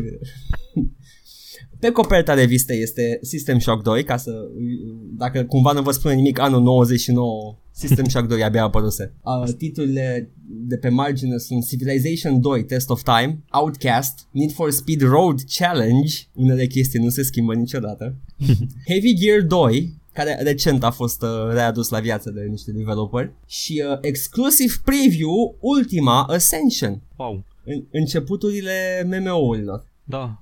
Ultima... N-am jucat niciun joc ultima până acum. Nici eu. Never. Păreau interesante de la distanță, dar nu știu cât de bune erau pentru că nimeni nu mai vorbește despre ele. Și nu vom ști niciodată, pentru că mi-e să le iau. La fel. Acum, să trecem la cărnița acestei rubrici. Topul 100 făcut de revistă pentru jocurile apărute în perioada respectivă. Au un top 100 de jocuri împărțit pe genuri și nu voi lua fiecare gen la, la uh, de puricat. Spre exemplu, sport games. Hai să, vă, să vedem dacă ghicește cineva ce jocuri sunt la sport games. FIFA 99. Wow, nu le știai. Am, am, Mai zi- am, am anumite uh, abilități uh, extrasenzoriale. Uh, mai, mai, zi, NBA un- mai, zi, 99, mai zi unul cu 99. NBA 99, NHL 99, NHL NFL Ah, 99, e Need și for Speed NBA 99. Need for Speed era racing, îmi Știu. pare rău. Dar nu, ai- le-ai nimerit. NBA, FIFA, uh, Pentru că NHL. cine naiba în afară de EA Sports făcea jocuri de sport? Mai era, uite, Actua Soccer, care mi se pare că e făcut. Ah, Gremlin Interactive, n-am mai auzit publisherul ăsta de foarte mult timp. E publisher, nu dezvoltatorul. Mm, da, cam atâta. Și golf, niște golf. Tiger Deci Woods. nu e deloc interesant. Uh, Tiger Woods, ia să vedem. Ești bun la chestia asta? Nu. A, serios, mai era alt joc Ah, ba de da, nu. golf? Scuze. Ah, Tiger ok. Woods, scuze. Era pe locul 2. mă gândeam că există alt, alt joc de golf în afară de Tiger Woods. Pe pri- primele două locuri sunt jocuri de golf. Este de vista din Marea Britanie în caz că să menționez chestia asta, deci Cricket. Da, nu, nu există jocuri de cricket, nu existau cel puțin uh, și da, NBA e pe ultimul loc în schimb, acest Mm. în top 10 pe, Slab, pe slab. sport games. Action games în schimb, ne pricepem la asta, nu? Ok, 1999. Vrei să încep de jos? Uh, începe de jos, da. Bine. Jedi Knight, Mysteries of the Sith. Asta era ceva expansion la GTA Outcast, oare? Nu Jedi Outcast, am vorbit la început și tu mi-ai explicat, era Da. Jedi Knight 2. Da, dar Mystery... Nu, Jedi Knight 1, Dark Forces 2. Și, ah, da, și se numea Mysteries of the Sith, ai dreptate. Avea, Da, era avea, și expansion. un, su- ai- avea și un subtitlu, nu vine să cred. Avea, da. Dark Forces 2, Jedi Knight 1, Mysteries of the Sith. Wow. E, pe titlu apare numai Jedi Knight uh, Mysteries bară Mysteries of the Sith. Ok. Dar, uh, da, LucasArts, Activision, mm. Hmm. Tomb Raider 3, Hmm, da. da. Asta cred că a apărut și pe PlayStation 1. Tomb Raider a fost PlayStation game Da. inițial. Deci P- PC-ul a venit pe, pe locul 2 ca să, în caz că cineva se gândea că Tomb Raider e ceva strict de PC, nu a început pe console. Hidden and Dangerous, nu știu dacă Nu îți l-am spune jucat. ceva. Am auzit de el, dar că probabil că l-am, l-am văzut într-o revistă level de la vremea aia, dar nu, nu l-am jucat niciodată. Era interesant, era un tactical third-person shooter, puteai pune Mhm. pauză exact ca în jocurile BioWare în timpul bătăii. Hmm, interesant. Pe următorul este Kingpin Life of Crime, un joc care utiliza foarte bine uh, motorul grafic de Quake 2 și uh, uh, tot ce ții minte din el, pe lângă violența excesivă care mă bucura, era că folosind engine-ul de Quake 2 a păstrat tremuratul poligoanelor. Nu știu dacă ai observat chestia asta vreodată la Quake 2. Uh, nu, n-am jucat așa de mult Quake 2 cât să observ orice era în mișcare tremura ușor în unele cazuri, mai violent în alte cazuri, armele din mână, dacă, când, în momentul în care făceau animația, se mișcau repede, dar dacă făceau animația de idol, le vedeai cum tremure efectiv, era ca, ca o gelatină, ca și cum țineai o gelatină în mână și, și tremura puțin. Era, era o problemă de collision sau de la ce anume se întâmplă asta? din câte mi-am dat seama, neștiind nimic despre animații și despre motorul la grafic, cred că erau animate individual, luate Aha. și puse sau, sau un fel de motion twin care dădea niște rateuri pe undeva. Hmm, ciudat. Nu știu, dar știu că Quake 2 era, avea problema asta, niciun alt joc nu mai avea problema asta. Bine, și orice joc bazat pe Quake 2. Ca și Kingpin. Următorul, în ordine crescătoare, e Shogo Mobile Armor Division. Știu de Shogo de undeva. Este Probabil tot dintr-un level. Pe vremea când Monolith era titan în FPS-uri. Anul ăsta, 1999, e anul în care citeam în reviste despre jocuri pe care nu aveam cum să le joc. Ah, deci probabil că foarte multe o să-mi, am, o să-mi amintească de... deci, da, era, e făcut de Monolith uh-huh. și uh, a apărut uh, înainte de No One Lives Forever și celelalte jocuri clasice Monolith, dar uh, a apărut după Blood 2, cred. Ah. Cred. Mm, I'll get back to you on that. Următoarele două voi trece repede peste ele. Wargasm e un joc de război. nu, nu m-am, m-am okay. jucat puțin. și Forsaken, un joc pe care tot timpul vreau să-l încerc, dar niciodată n-am apucat. E tot pe motorul de Quake 2. Tot tremura.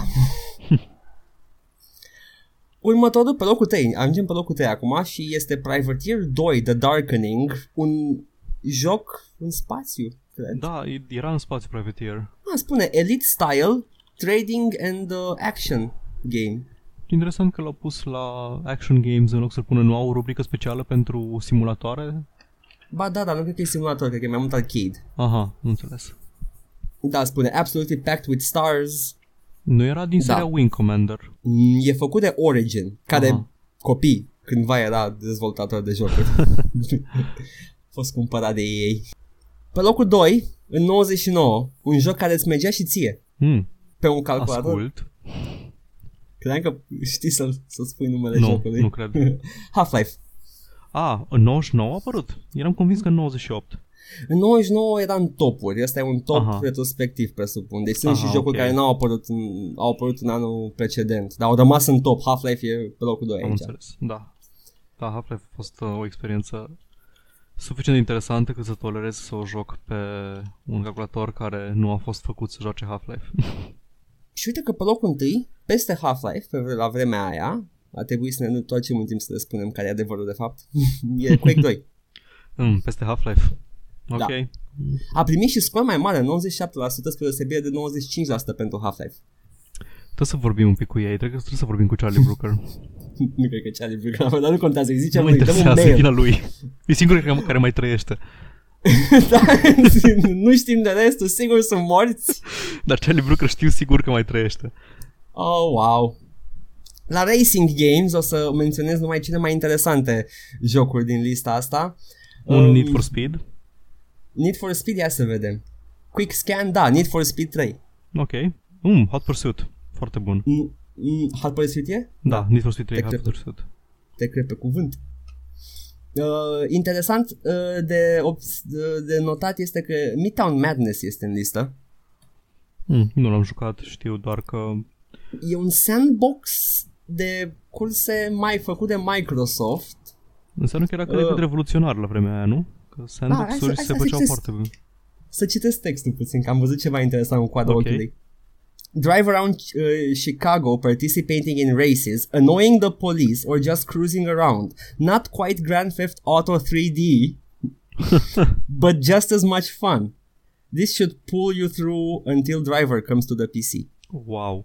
Deci, vorbeau despre Grand Theft Auto 3D ca și cum era o chestie care nu există și nu va exista niciodată. Exact. îmi place, îmi place să fac, citesc chestii de genul ăsta. Mm, Grand Theft Auto, doar că 3D, doar că în spațiu. Acum întrebarea este, uh, nu întrebarea este că era ceva ce nu cred că ți-ai fi dat seama. Grand Theft Auto este în topul de racing games. Nu. de un fel de contraintuitiv. E, e contraintuitiv, dar este aici, probabil că nu putea să-l Serios? bagi în altă parte, da. E Nu Grand Theft Auto 1. Ah, ok, deci chiar nu are legătură cu anul în care au apărut. Nu, n-are legătură cu anul, e un fel de top de best of de până acum. Aha, deci de, de din totdeauna. Da. Hmm. Hmm. Și da, este Grand Theft Auto 1 aici în listă. Deci nici, nici măcar 2 nu a apăruse și încă Hmm. sperau la un GTA 3D. Nici măcar, nici măcar GTA 1 nu l-aș încadra ca și racing game. Inițial trebuia să fie un racing game, dacă e să o iei logic. Da, dar Da, na.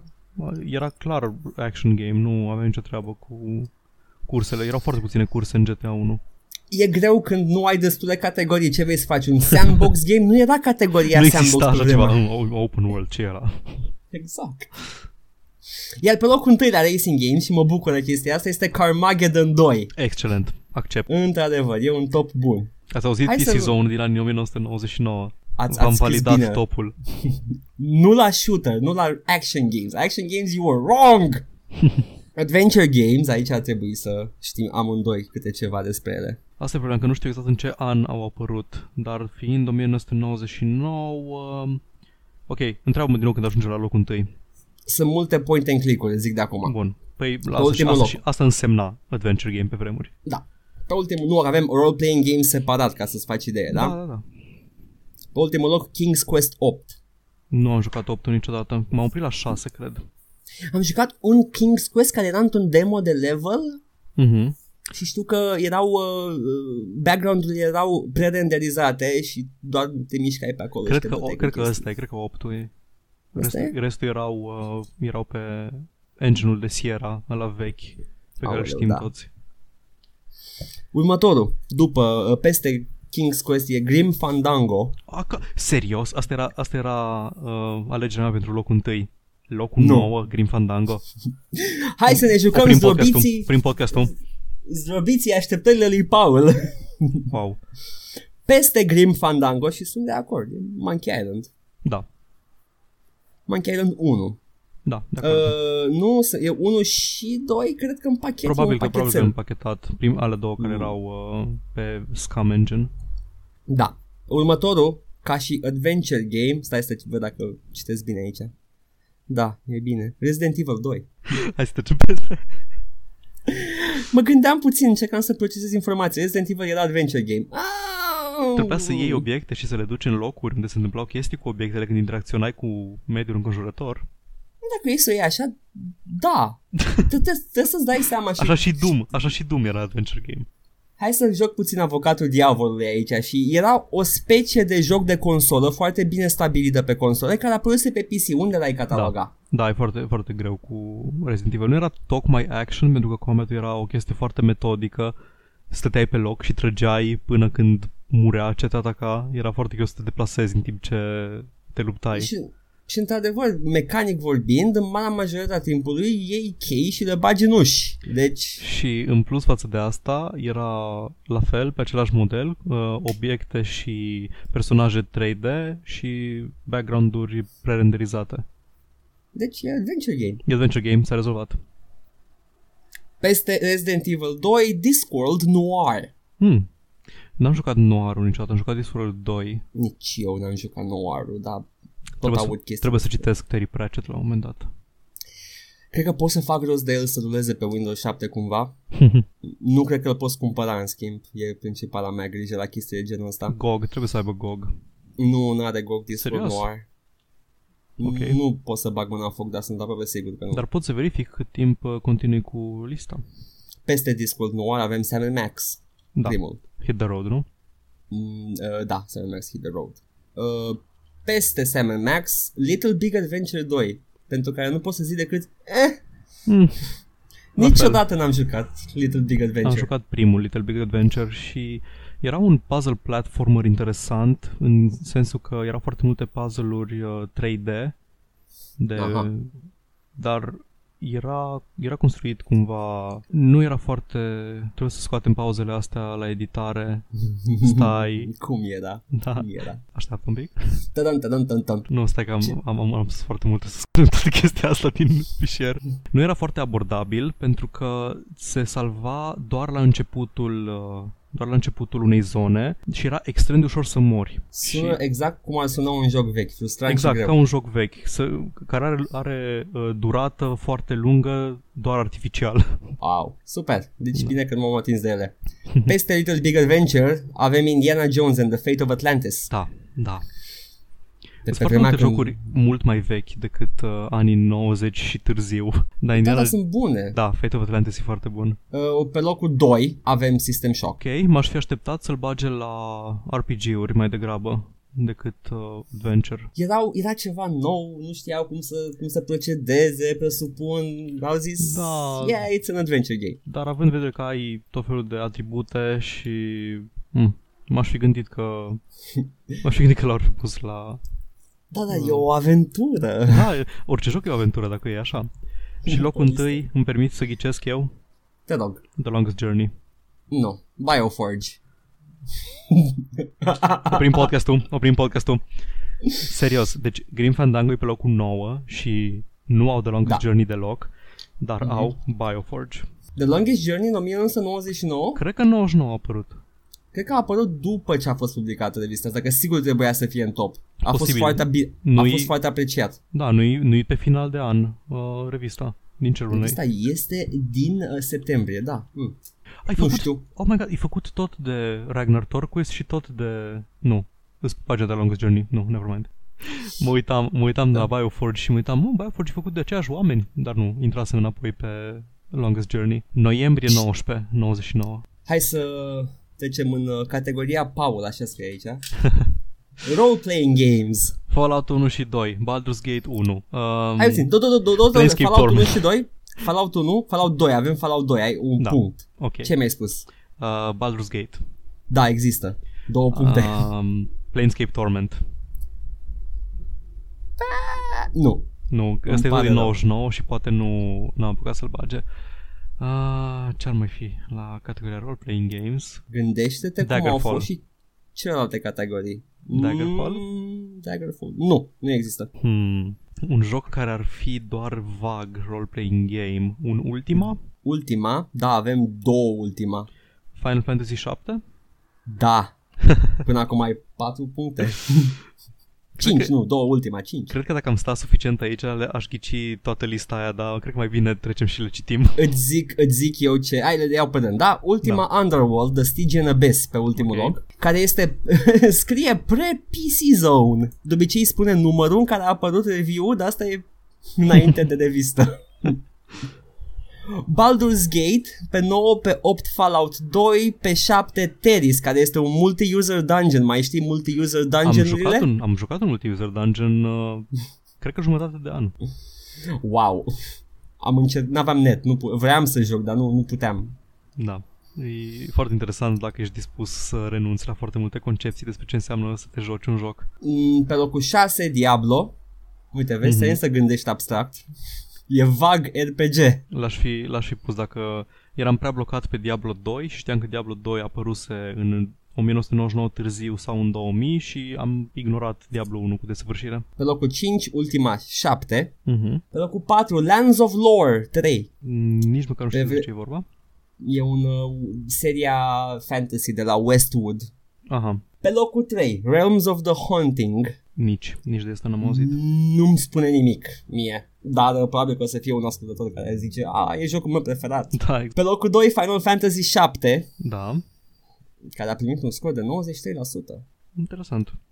Și pe locul întâi e ultima Underworld 2, Labyrinth of Worlds, care este, este din primul număr al revistei PC Zone. Oare putem vorbi despre un uh, bias al celor de la PC Zone, că dau așa multe, ti- așa multe poziții unui joc făcut de cineva numit Lord British?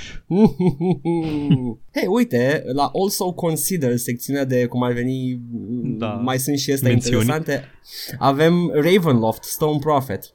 Ah, Cred că e singurul Dungeons and Dragons de aici. Nu mai Baldur's Gate mai există. E și nici, nu Baldur's știam că, Gate. s- nici nu știam că este joc în universul Ravenloft pe PC. Sunt foarte multe făcute de eh, SSI. Dacă Ah, îți spune serios? ceva. Da, da, da, îi cunosc. Uh, da, SSI scotea foarte multe shovelware-uri în perioada aia și uh, sunt, uh, sunt multe și în Ravenloft și în multe alte uh, lumi Dungeons and Dragons care, de care n-ai auzit că ar fi jocuri cu ele. Uh, m-aș fi gândit că doar, uh, știu că Forgotten Realms au fost foarte multe, alea făcute de Black Isle, de BioWare, care au fost Baldur's Gate, Neverwinter Nights. Uh, Temple of Elemental Evil era Greyhawk. Greyhawk era universul ăla cu vampiri, nu? Cu... Ravenloft e cu vampiri. Așa, Ravenloft, Greyhawk, da, uh, Greyhawk era cel mai basic, era baseline-ul, era universul oficial Dungeons and Dragons înainte să fie Forgotten Realms mai popular. Am înțeles. Păi, uh, au fost... Uh, au fost foarte multe făcute de SSI în universul ăla și uh, caută o listă, o să vezi, o să fii surprins. și acum trecem la categoria Edgar Games, Strategy Games. ok. Să nu se înțeleagă că sunt bun la ele, dar îmi plac la nebunie. Uh, ar trebui să începem rapid de tot cu 10, Civilization Call to Power, care este preferatul meu în continuare. Co- Seria Call to Power, spin-off-ul de Civilization este printre cele mai bune, după părerea mea. E real time? E, nu, nu e real time, dar îți permite ceva ce nu prea poți face în Civilization-uri, este uh, poți continua în, în spațiu, o foarte bu- nu, nu, în future tech, în Aha, future înțeles. Tech. În spațiu. Ajungi, ajungi să, să ai mecha-uri și dacă e suficient de rapid poți să te bați cu uh, vitul cu armata ta de mecha-uri și bați arcași. Mhm. E, îți dă senzația aia de You're, I'm powerful! Așa funcționa Empire Earth, uh, wannabe, adve- uh, wannabe Age of, Age of Empires killer. Care din ele? Empire Earth. Ah, Empire of... Ah, da, da, da, da, da. Uh, credeam că te referi la Rise of... Uh, Rise of Empires? Rise of Nations? Rise of Nations, așa. Da. Rise of Nations Era- era interesant. Era interesant uh, tot jocul ăla din afara, uh, din afara hărții de real time în care trebuia să-ți gestionezi uh, la nivel global țările. Mhm. Mi-a plăcut să joc de vreo două ori Rise of Nations și atât. E frumos. Nu cred că mai joc. Nu știu, depinde acum de chef și cât de mult vreau să stau într-un joc și țin minte că dura mult timp un match de Rise of Nations. Pe locul nou avem Warzone 2100. Nu spune nimic. Nici mie. Apar n-am. Pare a fi un real-time uh, 3D strategy game din ce văd aici. Dar uh, rest nimic. Locul 8 Sid Meier's Alpha Centauri. De el știu. Următorul e SimCity 3000. Ok. Uh, acum avem uh, peste SimCity 3000 mai, uh, Magic and Mayhem. De el chiar nu știu nimic. Nu știu nimic, eu știu în schimb foarte multe și am amintiri uh, plăcute cu el. Uh, principala chestie la Magic and Mayhem era că ce scuze aveai uh, era tehnic vorbind o strategie uh, squad-based intrai Aha. în misiune și nu uh, puteai să produci unități, dar tu erai eroul era o singură unitate producătoare, totul era real time și chemai unitățile astea combinând elemente alchemice. Ah, interesant. Uh, iar uh, avea un număr limitat de elemente alchemice pe care le puteai lua cu tine în misiune și ți le legeai în premisiune, în meniul din premisiune. Asta din start sună ceva ce mi-ar fi plăcut foarte mult să joc. Da, știu. adică îmi dau seama și îți zic și încearcă-l măcar. Magic and Mayhem. Ok. Magic and Mayhem și ex- există și un Magic and Mayhem 2. Ca Mhm. să îți dați seama, era o serie de succes în perioada aia. Următorul, care este începutul declinului pentru Peter Molyneux, Mm. Populous The Beginning. Am jucat demo de la Populous The Beginning. Uh, Era pe un uh, CD în level, cred. Și am jucat demo de câteva ori. Și Mi-a- mergea foarte greu pe calculatorul meu. Da, avea jocuri destul de prost optimizate pentru sistemele de atunci. Apropo, suntem la lista de strategy games. Pe locul 4 avem Championship Manager 3. Care bănuiesc că e un football manager. Da, e un fotbal. Championship Manager. Ok, trecem peste pentru că locul 3, 2 și 1 sunt ok. Ok. Pe locul 3 avem Age of Empires 1. Bun. Accept. Pe locul 2 avem Total Annihilation Kingdoms. Mhm. Și pe locul întâi avem StarCraft. Nu, Dungeon Keeper 2. Nu a apăruse StarCraft? Cred că da, cred că a apărut StarCraft-ul. Și nu-i pe listă deloc. Cred că li s-a... Ah, să vedem la Also Consider. Avem așa, avem Total Annihilation 1, Caesar 3, Command and Conquer Red Alert, Ok. XCOM 3 Apocalypse, Dungeon Keeper 1, Commandos, Commandos. Birth of... Da. Commandos 1, da. da e. Strategie. Mm, Da, ok. Nu cred că exista o piață de tactical games în Păi perioada au aia. fost uh, Commandos, Desperados și acum uh, Shadow Tactics, Blade of the Shogun sunt singurele jocuri de genul ăla care au apărut vreodată. Ar mai Commandos? Nu, ar ar mai fi ceva? Robin Hood mai e. Aha. Deci, deci un grup foarte, foarte restrâns și select de jocuri care se numeau Real-Time Tactics. Cred că încă le poți numi clone de Commandos. Da, exact. Așa de puține sunt. Pe după aia mai avem Birth of the Federation, care cred că nu și putea să bag mâna în foc că e vorba de Star Trek. și uh, Warlords 3, Dark Lords Rising, o serie pe care n-am jucat-o niciodată. Am jucat seria Battlecry, dar niciodată Warlords. Mie Wikipedia îmi spune că StarCraft a apărut în uh, 1998. Deci mi se pare foarte ciudat că nu-i pe... În septembrie 99 nu a apărut în topul lor. Ce să Hmm, faci? ok. Asta e viața. Poate avea o problemă cu... Poate e așa de mare diferența culturală între Marea Britanie și Statele Unite și restul Sau- lumii, încât sau Dungeon poate- Keeper 2 era mult peste StarCraft 2, ca și strategie. E făcut local, ok? Poate că li, s- sau li s-a crit din cauza hype-ului, că ții minte că era o nebunie imensă StarCraft la lansare. Da, da, tot a fost uh, foarte apreciat, nu? A fost apreciat, dar nu suficient cât să nu bage Dungeon Keeper. Ah, erau ei prieteni cu Moline, asta este. Și uh, mai am o mențiune, am terminat topul, ultimul este Flight Simulation Games. Hai, nu, repede, avem, ghice, nu, avem, ghici. nu avem shooter? Stai numai o secundă. Au fost la Action Games. Ah, ok, bun. Păi atunci Microsoft Fri- Flight Simulator pentru că altul nu știu. Flight Sim 98, ai ghicit, bravo. Ok, Ai 10 puncte. mulțumesc. Așa, uh, în schimb sunt foarte multe făcute de, am vrut să zic Nova Logic, dar văd că nu sunt atât de multe Nova. Un singur joc cu Nova Logic în listă e Comanche Gold sau Comanche Gold, cum l-ai pronunța. Spune eu rest, spune mult- Comanche. E o serie de elicoptere, probabil ți-ai dat seama după nume. James F-15, Longbow, Falcon 4.0, F-22, Total Air War, sunt Nu o știu ce spui grămadă. acolo. Ai- Îmi zici ce uh, sistem ai? Ai o placă video?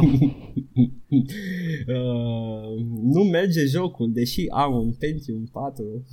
F5 68 97.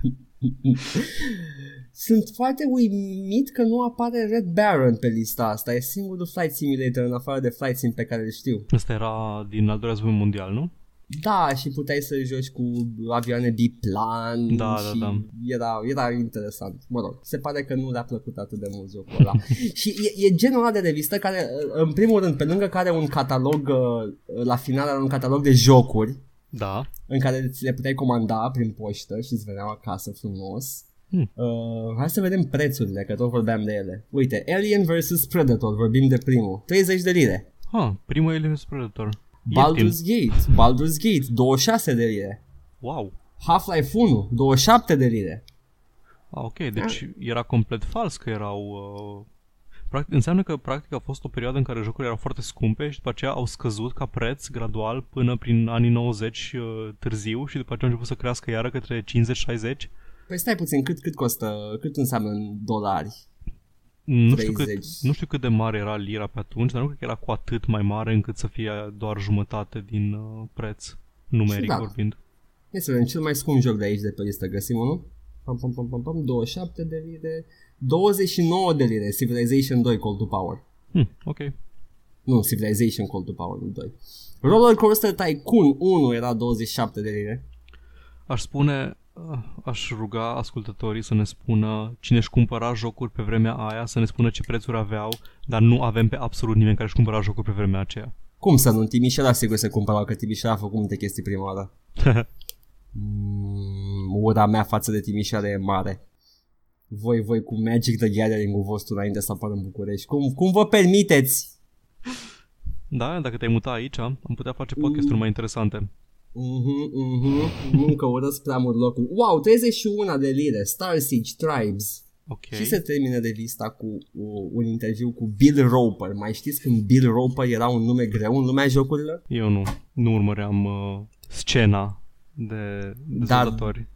Acum știi cine e Bill Roper, nu? Era Nu. tăticul de la Blizzard North care a dezvoltat uh, Ah, Diablo, serios, Diablo 2, nu? Diablo 2 și 1 chiar. Și 1. Ah, ok. Era greu și după aia s-a dus să facă un joc foarte controversat, stabilit în Londra cu demon, dacă mai știi. Ah, Hellgate London, el l-a făcut, serios? El a făcut, odată ce a plecat la Blizzard și era proiectul lui, era foarte Wow. mândru de el. Omul care a făcut Diablo 2 și Diablo 1 a făcut Hellgate London. Da. Interesant. Deci, a, și uh, la finalul revistei avem uh, The Lionhead Diaries, care mi se pare că au fost, uh, au fost băgate și în Game Over la un moment dat. Mm. Da, le-au, le-au tradus și în Game Over. Mă rog, e mult Peter Molyneux pe acolo. Da, mult bias britanic. Exact. Asta a fost uh, colecția mea de jocuri mari din perioada aia. Ah, Cred că cu ocazia asta suntem pregătiți să și încheiem. Încheiem? Uh, suntem la o oră 50 de înregistrare, poate să fie mai scurt după editare. Ar fi bine să fie mai Ar fi- scurt după editare. Da, deci putem să lăsăm comentariile de pe trackere pe data viitoare. Am avut uh, o mică plimbare prin uh, jocurile copilăriei. Nu vrem să depășim două ore. nu vrem deloc. Am făcut niște schimbări la platforma noastră de uh, media în ultima săptămână. Avem un blog unde postăm uh, update-urile, jocșivorbe.wordpress.com, unde ne puteți vedea. Avem pagina de Facebook, Joc și Vorbe și pe blog, dacă vă duceți, puteți vedea inclusiv uh, un RSS feed unde vă puteți uh, abona la podcasturi în caz că folosiți aplicații de podcasting pe telefonul mobil. Și A avem fost- canalul de YouTube, Joc și Vorbe 1416, unde Da. punem de asemenea înregistrările. Să nu întrebe nimeni, să nu, vă rog, nu întrebați de 14-16. O să o schimb. Eu nici măcar n-am Foarte. încercat să întreb, deci Nu e o poveste lungă. e o chestie care există. Um, a fost foarte cerută um, utilitatea asta de RSS feed și am Paul s-a ocupat de ea și avem acum. Uh, și în rest uh, un gând pentru ascultători care probabil că deja s-au apucat să-și instaleze jocurile să schimbe CD1, CD2, CD1. Eu n-am nimic, că am vrut să spui tu ceva. N-am niciun fel de gând pentru ascultătorii noștri. Încercați să nu fiți frustrați de jocurile vechi. Dacă vreți să încercați, încercați-le mai mult din curiozitate, din dorința de a afla ce s-a întâmplat, cu cum erau jocurile pe vremea aia și doar ca să vă dați seama, chiar erau mai proaste mecanic, din punct Da, de se vedere făceau, mecanic. com- se făceau foarte diferit și multă lume spune că oh, jocurile din ziua de azi te țin de mână. Da, jocurile de azi, din ziua de azi te țin de mână și sunt mai ușoare și asta e un lucru foarte bun. Pentru că pe vremuri jocurile erau neiertător de grele și nu neapărat într-un mod constructiv. Mm, Nu aș spune că sunt mai ușoare, pur și simplu au scăpat de dificultatea artificială. Nu spun neapărat că erau ușoare ca și mecanică, uh, că erau grele ca și mecanică, erau grele în sensul că nu, nu știau să te facă, în, în, în momentul în care pierdeai, nu știau să te facă să reiei dintr-un loc fezabil. Încă se, se învăța, se, încă Habar n-am ce am învățau... spus în ultima, vre- în ultima propoziție. Poftim? Habar n-am ce am spus în ultima propoziție. Era o Spus mizerie ceva, incoerentă. ceva important ai spus. Am spus ceva important, formulat foarte incoerent. Dezvoltatorii, uh, developerii, dezvoltatorii, nu știu cum să zic în română foarte, nu sună deloc bine dezvoltatorii. așa -i? Uh, developerii încă învățau sistemele de checkpoint, cum, cum, uh, cum trebuie poziționate în nivel, PlayStation, consolele în general, ca și uh, genul de joc, de action de consolă, încă era un lucru nou și uh, erau frustrante. Te aduceau la începutul nivelului, aveai, pe PC aveai funcția de save, de quick save, dar uh, uitai, să fim sinceri, uitai. Da. Deși Până Fallout-ul nu, până nu dezvoltai un tic să salvezi. Exact. și uh, după aia it's, e contraintuitiv că te obișnuiai cu quick save-ul și te plângeai după aia de sistemul de checkpoint. deci, oricum ai lua nu puteai să te întorci ușor de la unul la altul. Uh, și, uh, în, da, jocurile vechi, tratați de cu răbdare. Poate vă plac unele. Unele încă sunt, uh, sunt bune din punct de vedere mecanic și sunt chiar distractive și puteți să le jucați cu mentalitatea de astăzi și nu, nu o să vă nu o să întâmpinați foarte mare dificultate. În rest, have fun. Distracție plăcută, dacă vă jucați ceva vechi, ce ați auzit aici de la noi, să ne ziceți și nouă, să știm că am ajutat pe cineva să-și găsească nostalgia, copilăria, copilul interior. Vreau doar o singură chestie să spun că am văzut că foarte multă lume are amintiri cu jocul ăla cu tancuri de pe Terminator. Uh, da. Uh, Vreau să avea spun un nume. numele jocului. Spune-l. Dacă vreți să-l căutați romul pe undeva, nu știu de unde, dar dacă îl găsiți foarte bine, căutați Battle City. Battle City se numea jocul. Uh, Battle City cred că se numea doar pe doar originalul de pe NES. Exact, păi, păi Mhm. să găsească romul original, care e identic cu ăla de Terminator. E aceeași chestie. You're welcome for that information. Ce să zic? Weekend plăcut. Nu fiți Weekend- foarte frustrați. Uh, nu weekend plăcut pentru că, deși astăzi este sâmbătă, episodul La se naiba. în marți, deci uh, să aveți o săptămână, să vă săptămână frumoasă și productivă. Și să scăpați de miercuri și după aia să, să începeți uh, vinerea de înainte de vineri, de înainte de vineri. Ba nu, Mi se mai vinerea de spune. înainte de vineri. da. Așa, da. Baftă. Ne auzim. Bye!